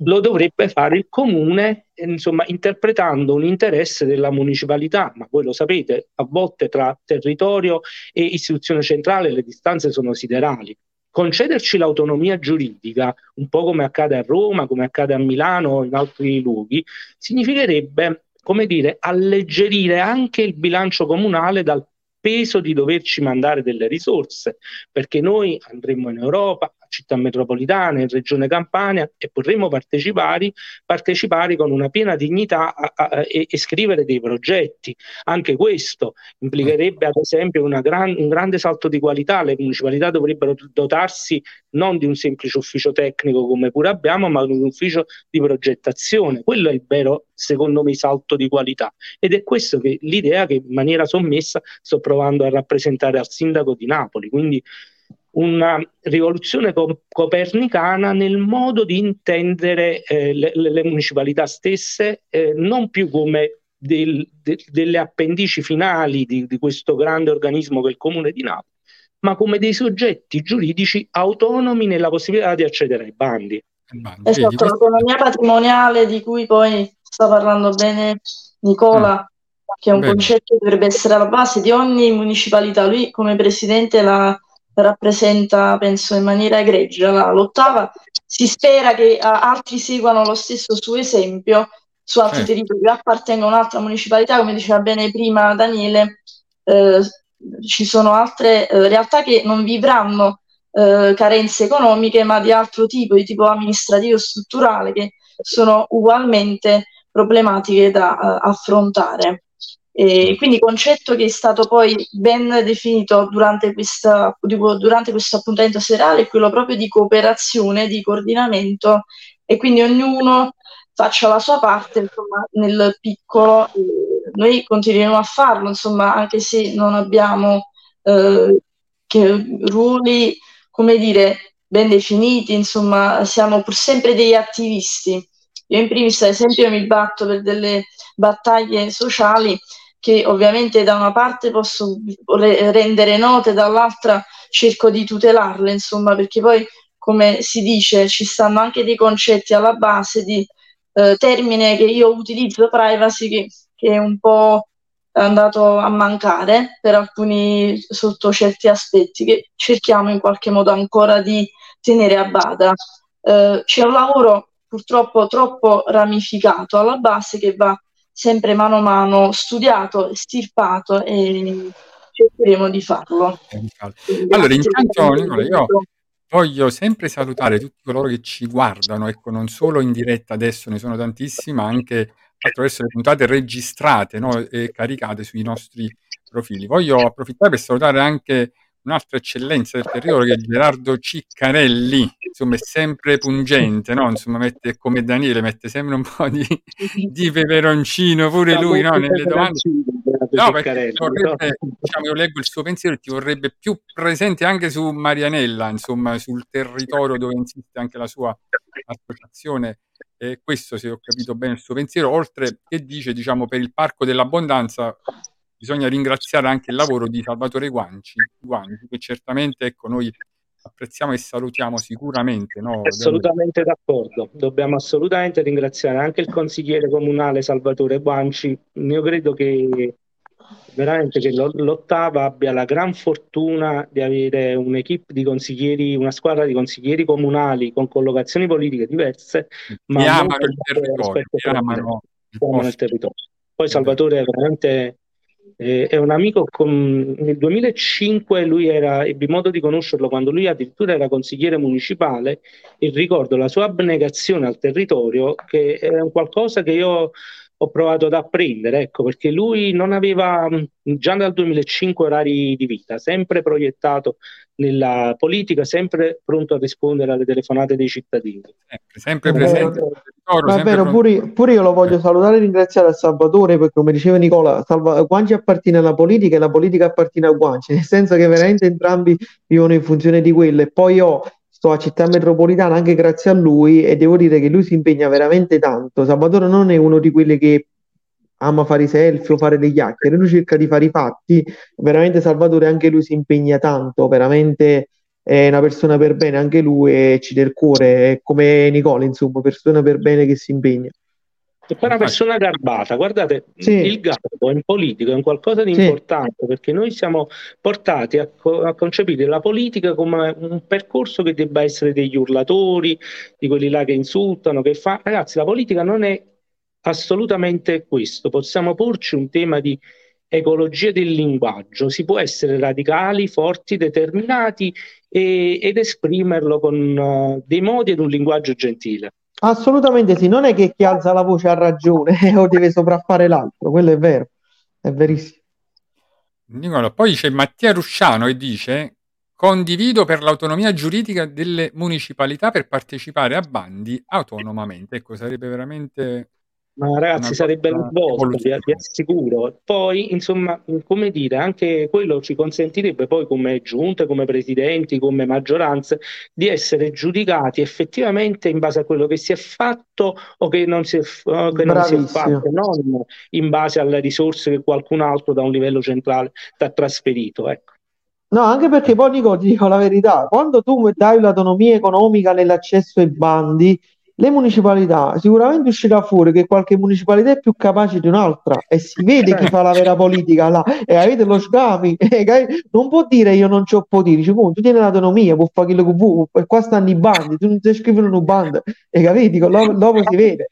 Guardate, io vi racconterò un fatto. Io a volte in in istinto di autodistruzione mi infliggo una, una tortura, cioè molto spesso vado sugli albi pretori, vado sui siti europei a, capire quali sono le risorse stanziate e, e quasi sogno a immaginare come sarebbe bello poter partecipare, ad esempio, in rete con esperienze anche di terzo settore, perché no? Mm. E comunque poter accedere a dei bandi che sarebbero a costo zero per il comune di Napoli. Bravo Allora, Nico. insomma, è, Bravo. è una svolta che siamo chiamati a produrre, altrimenti effettivamente mh, non, non si comprende più il senso di, di un'istituzione, anche città Eh. metropolitane, insomma, bisogna ragionare nuovamente, secondo il mio sommesso avviso, rispetto ad un'elezione a suffragio di- diretto là dei consiglieri, Vabbè, mo perché cambierà anche città metropolitana, cambierà dalle prossime volte. Non, Mo sarà molto più appetibile, mo tutti quanti punteranno a città metropolitana, è come la regione, poi, poi te ne accorgerai.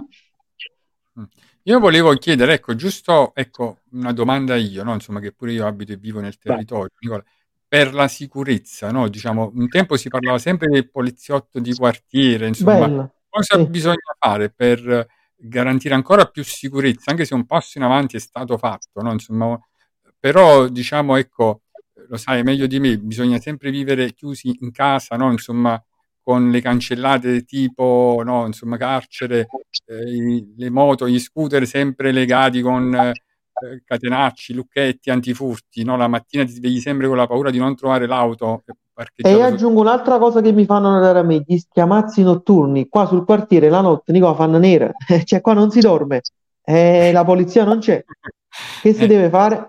C'è una, ecco, un progetto, insomma, ecco, o possibilità di riprenderci il territorio e fare anche una vita più serena, insomma, come dire, una classica passeggiata, no? Insomma, tranquilla anche per i nostri giovani, i nostri Cioè ragazzi. uno non deve avere paura di scendere da casa, quello è il senso, Esatto, cioè devo scendere, sempre, no, verso, ecco, altri quartieri, ma poter viverlo, il quartiere, stare sereni e tranquilli, no? Insomma, come la vedi? C'è questa Beh, prospettiva? questa esigenza c'è tantissimo. Noi viviamo un periodo di transizione, perché come, come sapete, insomma, il, il dirigente della polizia eh, del nucleo afferente a, a Scampia, insomma, è un dirigente che è andato in pensione e che, che, insomma, svolge molte attività anche per quanto riguarda poi tutto il territorio, svolgeva molte attività per quanto riguarda tutto il territorio dell'Ottava, è andato in pensione, presto arriverà un nuovo dirigente e poi c'è il nucleo della polizia di, di Chiaiano. Insomma, io quando ho conosciuto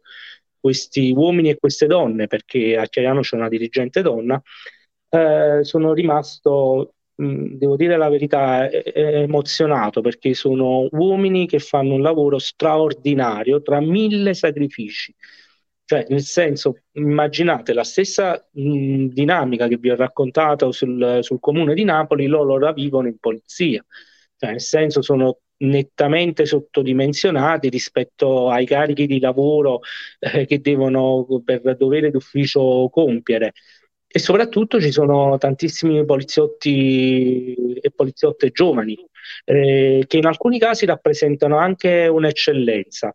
Eh, faccio mh, eh, riferimento mh, al- al- al- alle donne del commissariato, ad esempio, di eh, Scampia, che si occupano prevalentemente di violenza di genere, che sono eh, straordinarie, fanno un lavoro veramente incredibile. Io appena mi sono insediato ho, ho voluto conoscere no, tutte queste figure, anche i carabinieri ovviamente, perché capivo che questo territorio lo governi se metti da subito in chiaro questo tipo di alleanza, insomma questo tipo di rapporti e non c'è occasione in cui non, ehm, io non li ringrazi. Il punto è che purtroppo sono sottodimensionati rispetto a quelle che sono le esigenze di un territorio complesso, che vanno da cose che possono sembrare di minore portata, ma non lo sono, tipo gli schiamazzi notturni che non fanno dormire le persone che magari il giorno dopo devono andare a lavorare, e, eh, fino ad arrivare ai grandi poteri criminali che sono stati messi nell'angolo, ma che comunque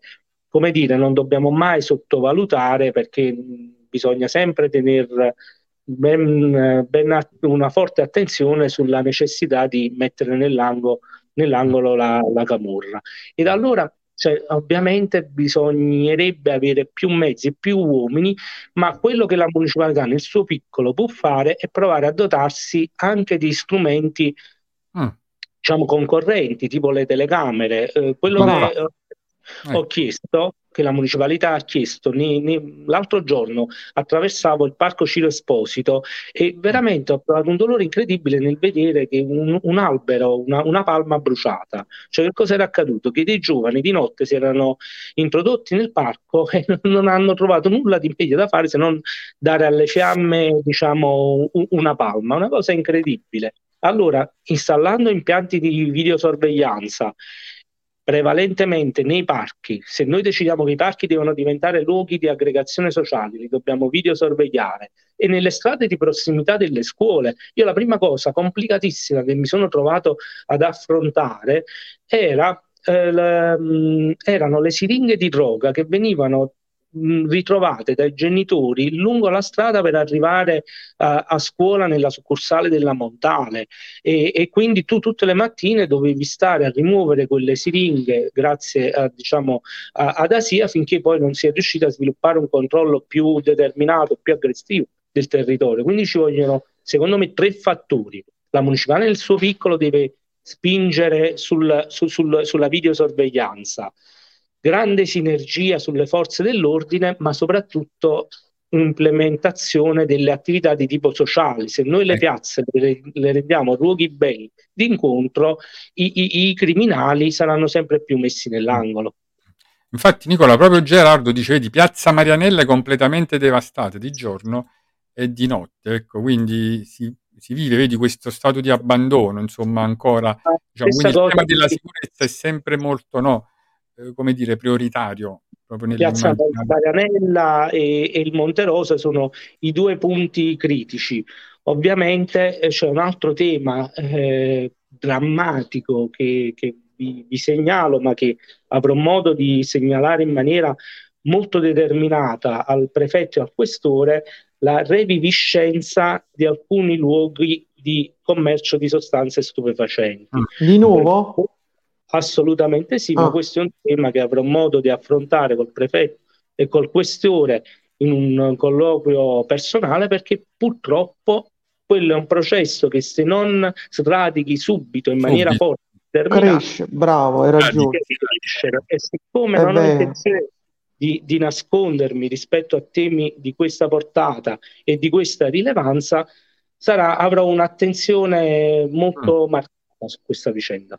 Bello. Sì, Allora, c'è sempre Maurizio che dice con la collaborazione di tutti i consiglieri comunali di riferimento di questo territorio, consiglieri di municipalità, dell'associazionismo e dei cittadini, sostenere la proposta del presidente Nardelli in tutte le sedi istituzionali è forse un sogno? Ecco, magari con una sinergia di tutti, ecco, quella tua proposta potrebbe essere portata. Allora, io vi dico, ehm, quella proposta l'ho lanciata nella mm, conferenza dei presidenti, perché noi abbiamo un, una- un luogo istituzionale che è la conferenza dei, dei presidenti, all'interno del quale ci sono i dieci presidenti più il sindaco. E c'era anche il consigliere comunale Sergio D'Angelo che ha la delega al decentramento da- affidatagli dal sindaco. In quella sede ho lanciato questa proposta Mm. che inizia in una qualche maniera, secondo me, a essere mh, masticata ecco, da- dalla parte politica. Ecco. Sicuramente eh, ho intenzione di convocare un consiglio con la presenza dei consiglieri comunali eh, che afferiscono al territorio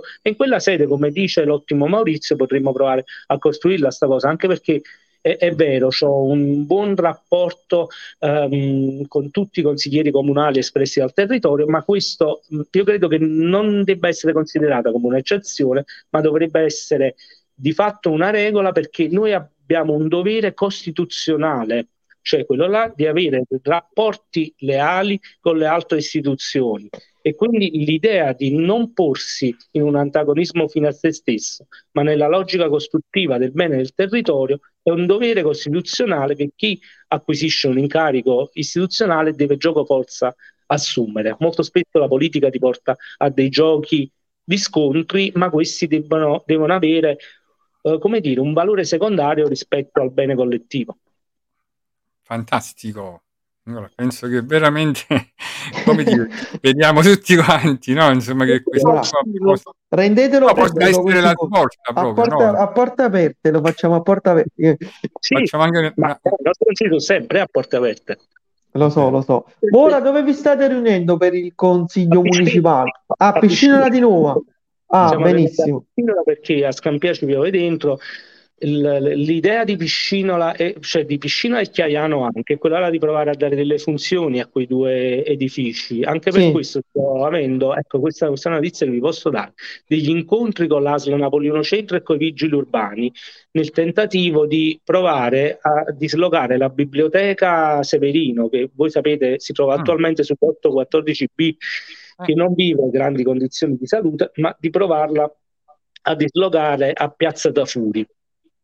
Eh, Nicola, sarebbe una bella cosa perché più centrata, però pensavo una cosa, siccome 14B non fanno più sport, non c'è più la scuola, togliere proprio la biblioteca sarebbe proprio togliere tutto, cioè non avrebbe più nulla, però, cioè pensare a sta cosa.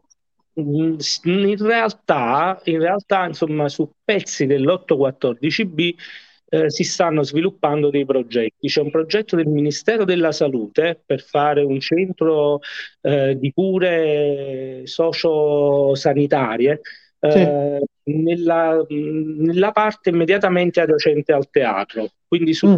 su- proprio sulla colonna della biblioteca di fatto.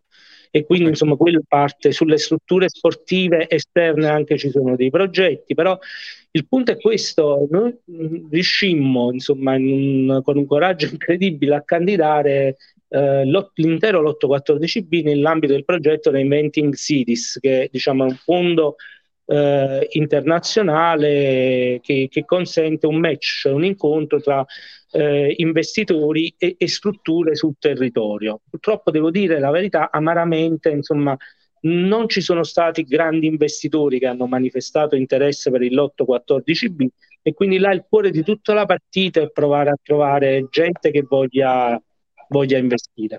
Perché Eh, ma là ci vogliono bei soldi. Ci, ci- ci vogliono fondi. Io ti dico una cosa, secondo me quando ci sono state le Universiadi, quello era il momento giusto per fare una cosa sorte. Eh, Però l'ottava municipalità non era entrata proprio in quel progetto, secondo me. Ci sono i fondi del PNRR, ma là bisogna vincere dei bandi grandi e ci vuole qualcuno che stia proprio, vedi, mo ci vuole competenza all'altezza di saperli dirottare, perché più volte sia nell'amministrazione Manfredi che quella dei Magistris eh, arriveranno i soldi, ci sono in cantiere, ci sono messi assessori precedenti, però alla fine non si è mai fatto niente. Dico, tu lo sai meglio di me. Cioè, ho- con ognuno che parli dice che si è interessato, come fanno il campo della vigna.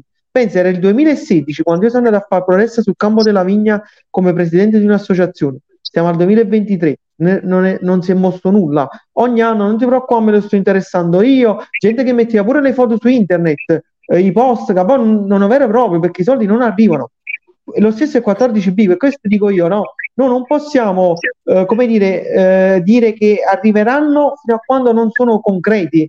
Cioè, 14B è una cosa, come quello è fatto sulla falsa riga del college americano, no? Lo sanno tutti come la struttura. Cioè, là una cosa, cioè, là sarebbe un fiore all'occhiello della municipalità, non solo di piscina. Però là ci vorrebbe un grande imprenditore che dice che ci ho 3-4 milioni di euro, li caccio io, però il comune non mi deve far pagare i fit per almeno 20-30 anni perché devono entrare nelle spese.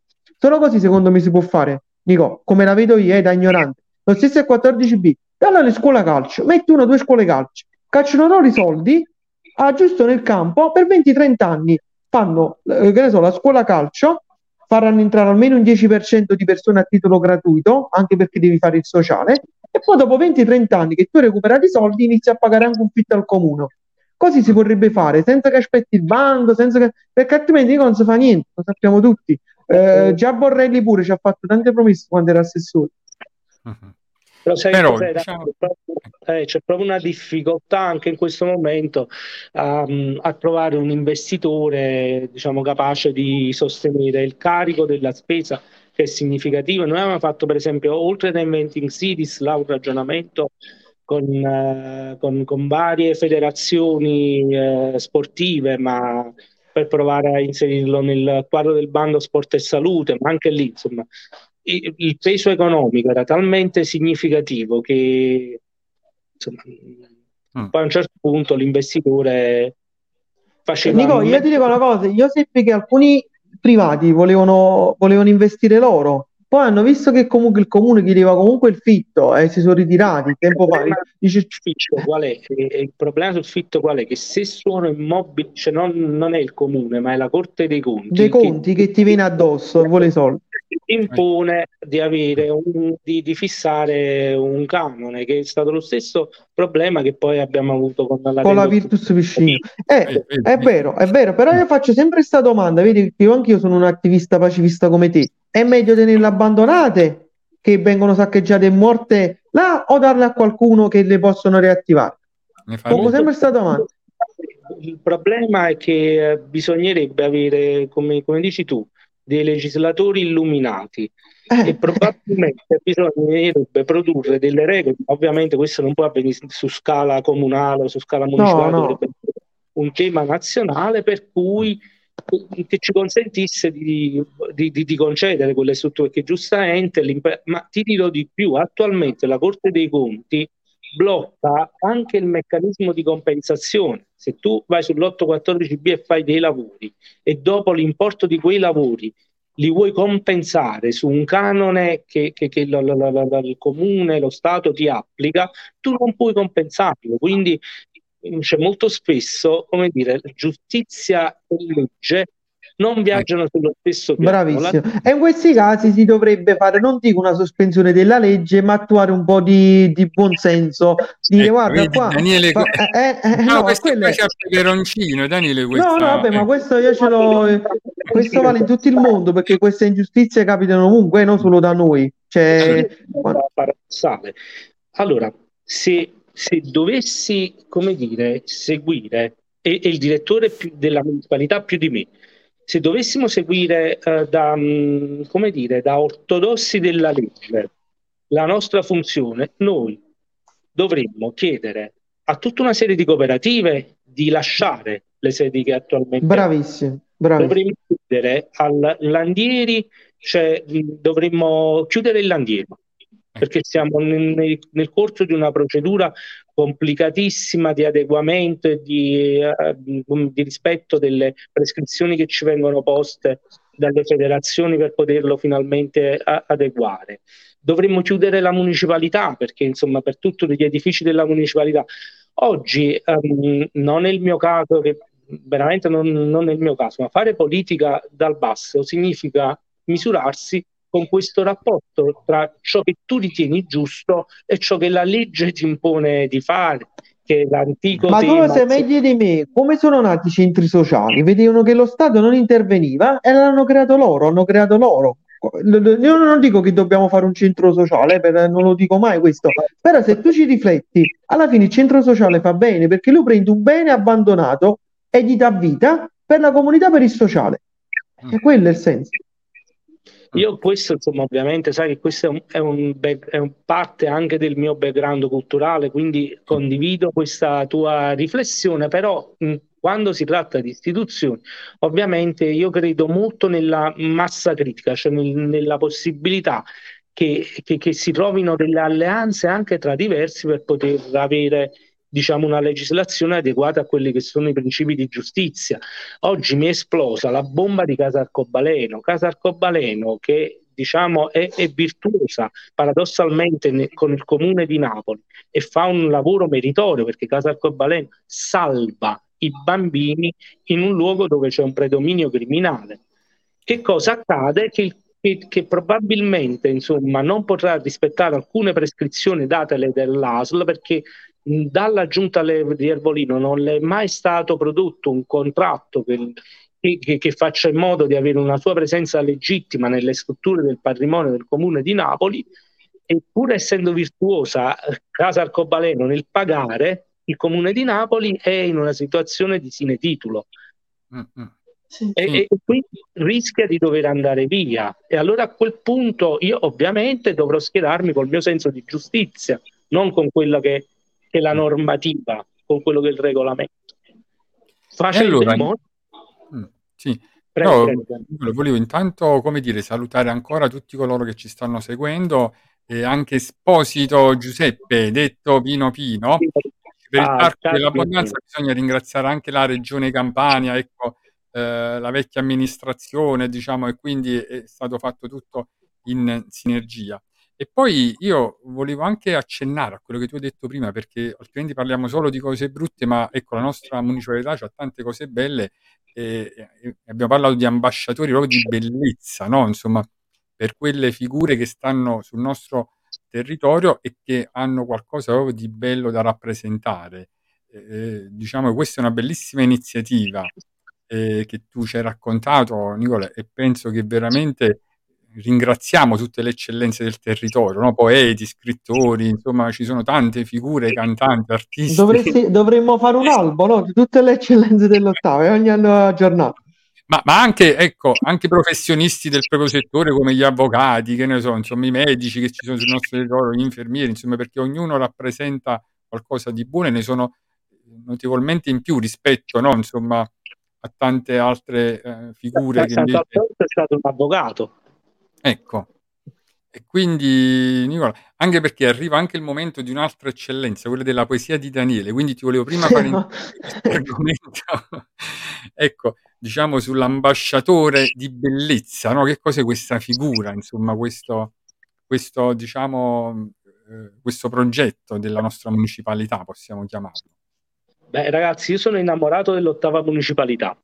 Sono innamorato dell'ottava municipalità dalla zona collinare perché ritengo che il Parco dei Camaldoli, impropriamente chiamato parco, ma quello è un bosco urbano, sia meraviglioso, tutta- tutti i Camaldoli, la ruralità, le antiche masserie, Piscinola che è il luogo in cui sono nato, no?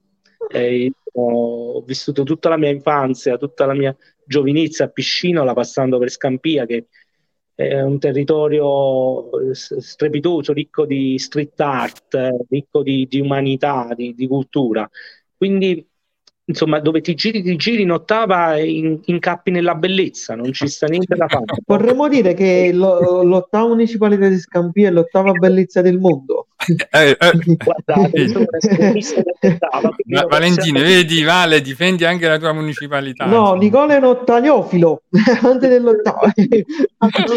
L'ottava eh, l'ottava municipalità asserisco perché ho tanti amici di quella zona, eh, sono molto partecipi come ecco il presidente Nicola.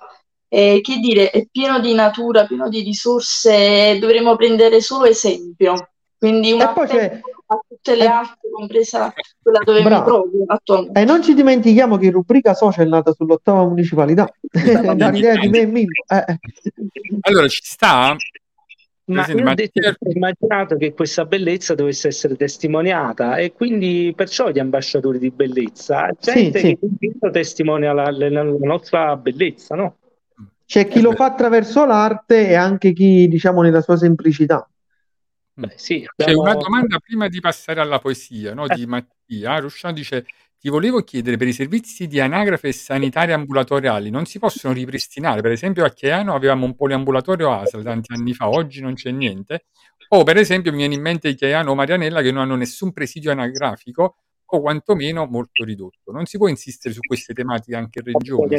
Allora, vi dico che eh, la- mh, ora arriveranno questi nuovi lavoratori eh, che sono il prodotto del concorso che c'è stato al Comune di Napoli. La Ah. primissima cosa che dobbiamo fare è riaprire le carte d'identità a Piscinola, rafforzare le carte di ca- d'identità a Chiaiano e il servizio anagra- anagrafe a Chiaiano. Questa è proprio lo- lo- la primissima cosa che dobbiamo fare ora che arrivano questi nuovi lavoratori. Bene, vedi, questo Ecco, altro- Nico, mi permetto di dire, facciamoli lavorare. Si devono im- no, è perché si devono impegnare.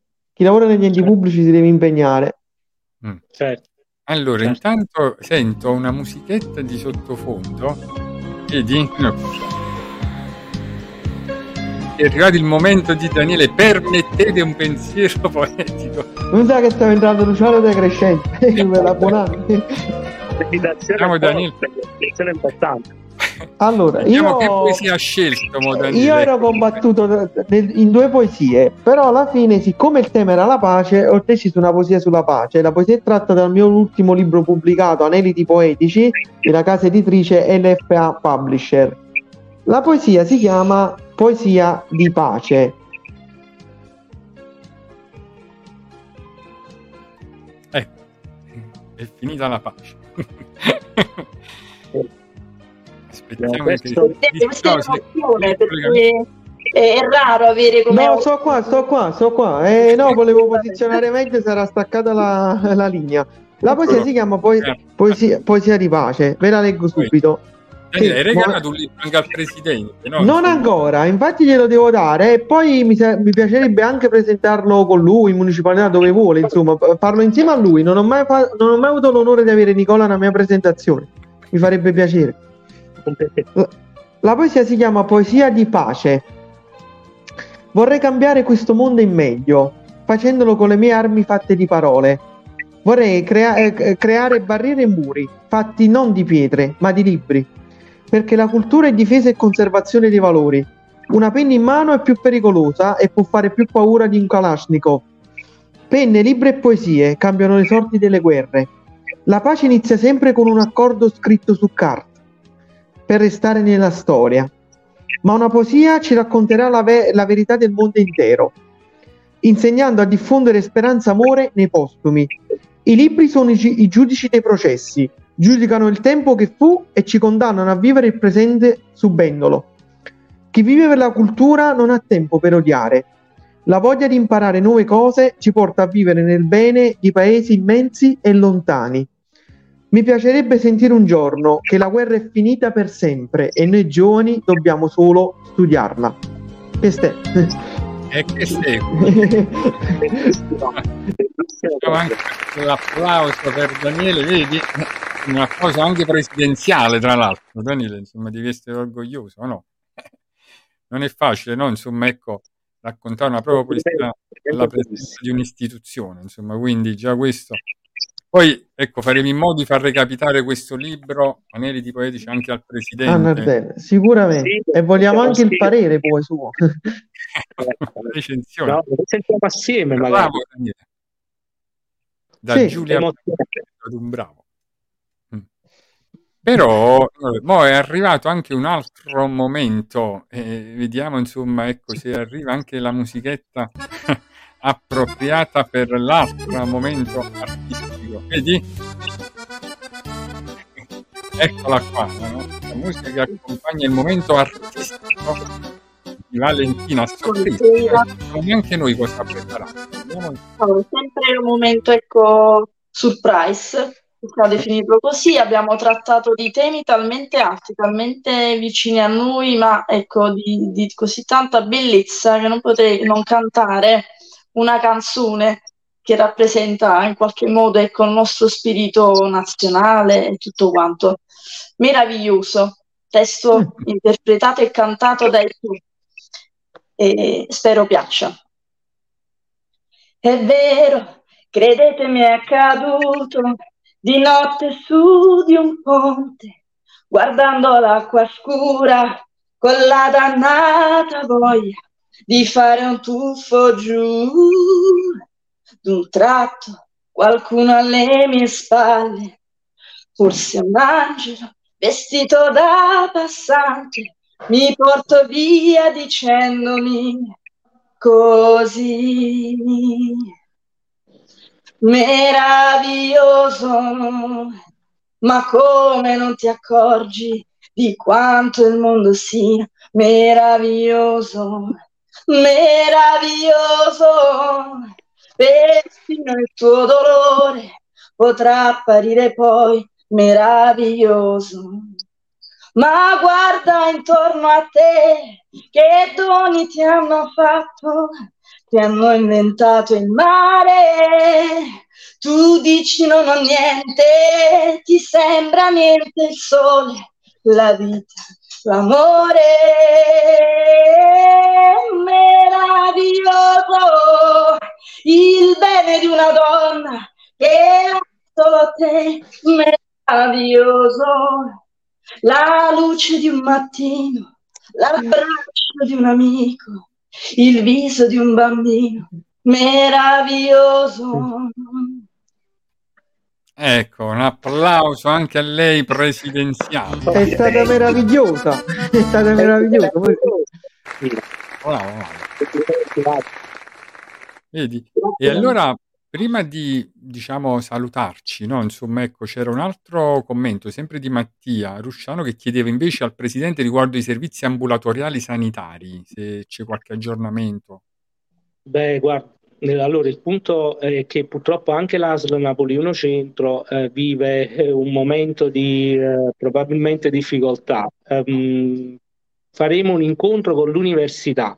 Perché? Perché eh, l'università ehm, si era impegnata ehm, a- ad aprire dei veri e propri ambulatori sul territorio.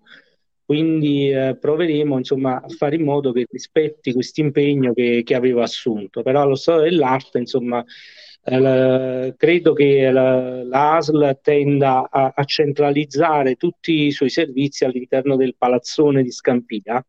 Eh, mentre diciamo, per quanto riguarda mh, i, i servizi sanitari più connessi diciamo, alla salute mentale e a questi aspetti qua, eh, ci saranno diciamo, mh, proprio sull'814B eh, ci sarà un progetto del Ministero della Salute e anche loro li incontreremo a breve per eh, articolare insomma, la- concretamente dei servizi all'interno di quelle strutture. Vedi? Quindi un altro ottimo aggiornamento. E allora intanto io voglio ringraziare tutti quanti, ecco, che ci hanno inviato anche un messaggio. C'è Matteo Rusciano che ringrazia il presidente e, e anche Giulia Biancardi che dice brava Valentina, la canzone è stupenda ma anche difficile da cantare. Vedi, insomma, eh, c'è anche un bravo a Daniele che tra poco ci Grazie, delizzerà con grazie. il suo aforisma. Allora io veramente, Nicola, intanto prima di lasciarci con l'aforisma di Daniele volevo ringraziarti innanzitutto per aver accettato il nostro invito, come sempre tu ci metti la faccia, no? Insomma, e questo non è da poco, non ti sottrai mai a nulla, nessuna domanda, nessun commento, nessuna osservazione. Veramente, come dire, ci onori di averti come presidente della municipalità. Poi al di là, ecco, degli obiettivi o meno che uno possa raggiungere, però perlomeno sei una persona per bene, a modo, come dire, che hai delle competenze, delle capacità, insomma, ecco, di cui ne andiamo veramente fieri. Ne siamo orgogliosi finalmente di avere un presidente che ci rappresenta degnamente. Quindi già questo è un ringraziamento. E poi ti metto sempre a disposizione rubrica social, anzi ci aspettiamo di rivederti, magari in compagnia della, della giunta, no? la prossima volta, insomma, degli assessori. Così li conosciamo, li facciamo anche conoscere no? insomma, al territorio. E, E magari per- pure Pine, Pine Imperatore, no? il, pre- il direttore, anche lui si impegna moltissimo. comunque. Poi Pino, tra l'altro, imperatore è stato nostro ospite, no? insomma, come scrittore, però. Tu parlavi di grandi scrittori, cioè abbiamo anche Pino Imperatore a Napoli, che è un grande scrittore. Certo, certo. E abbiamo la fortuna di averlo come direttore della nostra municipalità. municipalità. Una persona Poi- veramente straordinaria, Pino. Mm. E quindi poi io volevo ringraziare anche tutta la tua squadra, no? Insomma, là alla municipalità, te c'è un grosso lavoro da fare, un grosso impegno e quindi veramente li ringrazio tutti quanti a nome nostro. Ritieni rubrica social anche un mezzo di comunicazione, ogni qualvolta c'è qualche novità, qualcosa da raccontare, insomma, possiamo tranquillamente organizzare. E, e poi tutti coloro che con, con i propri commenti oggi, insomma, hanno reso Siete questa stati in tanti, siete stati in tanti e ci ha fatto piacere veramente vedere tante persone che ci seguono sempre. Nicola, una raccomandazione, mi raccomando, vieni un po' più spesso a Marianella da Gerardo Ciccarelli, se no, insomma, metti sempre il piccante nelle puntate. Sai, fa così, però Gerardo è anche lui una persona No, fantastica. ma Gerardo è, una cara persona, molto spesso insomma, se- su- sui social abbiamo modo di confrontarci. E ovviamente io ri- ribadisco che per me è, è impossibile eh, non venire a Maranella, non fosse altro perché ci abito, quindi Quindi ti ritira a casa. Cioè... che insomma non, non Però prima del, del finale, insomma, ecco, eh, con l'aforisma, ma diciamo, mo che il Napoli vince lo scudetto, c'è qualcosa in preparazione, diciamo, ecco, la nostra municipalità si sta preparando, come vedi questa... Allora, i- Intanto per scaramanzia, insomma, sono molto, molto prudente, ci, ci stanno delle riflessioni che non posso spoilerare in questo momento, però ci sono assolutamente de- delle c'è- riflessioni. c'è- c'è Diciamo che Napoli nelle strade anche dell'ottava periferia già sta diven- diventando bianca e azzurra, no? Se vedi, già stanno sbucando un bel po' di bandiere, striscioni, è bello. Eh, qualcuno Sì, poi sì. dice, Nicola, ma dopo la festa chi le toglie tutte queste cose? Mo, insomma, ecco, la Eh, chi l'ha messo, chi l'ha messo, come dire, tu e metti e tu e togli. È bello, no? Come quando tu a Natale prepari, poi dopo ti scocci di togliere l'albero, se il presepe, quelle cose lì. Vabbè, le lasciamo fine settembre. L'importante è non dare dei segnali permanenti del proprio tipo Sì. per il Napoli, quindi dipingendo panchine o cose del Sì. Questo sì. E salutiamo anche la nostra amica Giulia Biancardia, veramente salutiamo tutti. Vai Daniele con il tuo aforisma. Sì, eh, l'aforismo che ho scelto oggi dalla raccolta di miei, miei, miei pensieri, di mille aforismi, e ho scelto un aforisma politico, eh, simpatico, eh, perché i miei aforismi sono non pungenti, però fanno riflettere, c'è anche un po' di satira, però quella buona. Tutti i politici che si candidano dicono che sono diversi da quelli che li hanno preceduti. Forse è proprio questo che li rende tutti uguali. Mm. E mo dico uno che sicuramente a Nicolo piace sul suo pensiero. La, po- eh, la politica dovrebbe essere una questione morale, non giuridica. Vero. complesso. Anche se Eh, la norma è, è una regola, Sì, però comunque Lascia sì. sempre pensare con questi aforismi. Eh, cioè, vi lascio a queste riflessioni. Poi il libro sono mille pensieri, un tascabile. Se lo volete, mi contattate, prendiamo altre copie e ve le do, insomma, se vi può interessare. Bravo, Daniele, ecco, con gli aforismi si può cambiare proprio Per il bellissimo aforisma. Nicola, allora, su- per chi vuole rimanere- Sì, Eh, sì, sì, no, no. dico, per chi vuole rimanere in contatto con te, insomma, tu sei uno che comunque risponde sempre, no? Sei molto social, pure sei presente, quindi diciamo, ecco, preferisci un social in particolare o comunque, ecco, insomma, Ma no, no, no, io utilizzo indistintamente tutti i social anche per un motivo di, per, per- una curiosità perché, che ho per le cose, insomma, anche nuove, però probabilmente attraverso Facebook è più facile, eh, attraverso la chat di Messenger da contattarmi, ma in realtà, insomma, attraverso tutti i social, ecco. bene, allora rimaniamo sempre in contatto. grazie. Altri ancora sì. Pino Pino che dice complimenti per la trasmissione e gli interventi in diretta e lo ringrazio, Pino. Pino è il nostro presidente della Commissione Verde, eh, quindi molte delle cose Ah, che fantastico. anche da lui. E quindi perché no, no, la prossima volta, no, la prossima volta, ecco, magari possiamo anche invitarlo, no, Daniele, diciamo. Lui eppure c'è anche l'assessore al verde, giusto? Sì, abbiamo Claudio Di Pietro che è assessore al verde, Lucio Acciavatti allo sport, eh, Francesco Iorio politiche sociali, strade e poi abbiamo Anna Distinto che è la nostra vicepresidente, bravissima, insomma, che ha anche una delega alle scuole, una delega molto importante. Nico, non si vedeva un dream team così dai tempi de- dell'NBA quando hanno vinto le Olimpiadi l'ultima volta con Jordan, il dream team. Aggiunta veramente efficace nel lavoro. Vero, di- no, no, no, ti, ti- ti posso dire la verità, io sono onesto, lo sai, è un'aggiunta di ottimo livello. Avete messo nello scacchiere tutte le pedine valide, ma devo dire anche la verità, anche i consiglieri si è alzato un po' il livello, con rispetto parlando dei precedenti, eh? Con massimo Sì. rispetto, si è alzato il livello. Sì.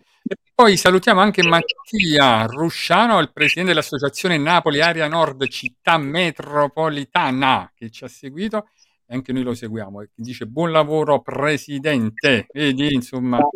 Grazie. E allora Nicola, grazie di cuore per essere stato con noi, quindi ti riaspettiamo, eh, insomma, hai preso l'impegno, anzi, una prossima puntata anche per parlare di, di poesie, perché sappiamo che tu ami molto questo argomento e quindi a parte proprio Leggiamo, anche- leggeremo anche qualche scritto di Nicola, che Nicola anche scrive. eh. Sì, sì, sì. Vedi, dice Pino Pino, dice la cosa bella della nostra giunta è che sono tutti del territorio, esattamente, A chilometro valore- zero, come dico io, Pino, a chilometro zero. un valore aggiunto, importantissimo. E allora, Nicola, grazie per aver eh, partecipato alla nostra puntata, ti riaspettiamo, ti auguriamo un buon lavoro, ti ringraziamo soprattutto per la tua dedizione al territorio e che dire, insomma, ci rivediamo magari per le strade della nostra municipalità sicuramente. Sicuramente, grazie di tutto. Grazie. E Daniele ha preso un impegno di farti avere il suo libro. Assolutamente sì. Eh, Nicola, dimmi quando sei disponibile, ci vediamo, eh, ho delle idee, te le porto e vediamo cosa possiamo fare di buono per il territorio. Lo sai, io ci sono sempre, eh, quello che posso fare lo faccio con il cuore, mh, cioè non voglio visibilità, soldi, interessi, non mi interessa. come te anche io amo molto il mio quartiere e come Chialetti Meribro lo sapete ne parlo sempre bene, lo difendo sempre. Il mio sogno è portare piscine in tutta Italia, questa è la mia aspirazione. Vedi un po'? Bellissimo. Vale, allora salutiamo. Valentina. grande presidente, viva i presidenti così, quindi grande esempio da distribuire ad ampio raggio su tutto il territorio campano. Speriamo ne prendano eh, esempio. Grazie, grazie, veramente grazie. Allora alla prossima. Buonasera, buonasera a tutti. Ciao a tutti, ci vediamo domenica alle 18. Buonasera.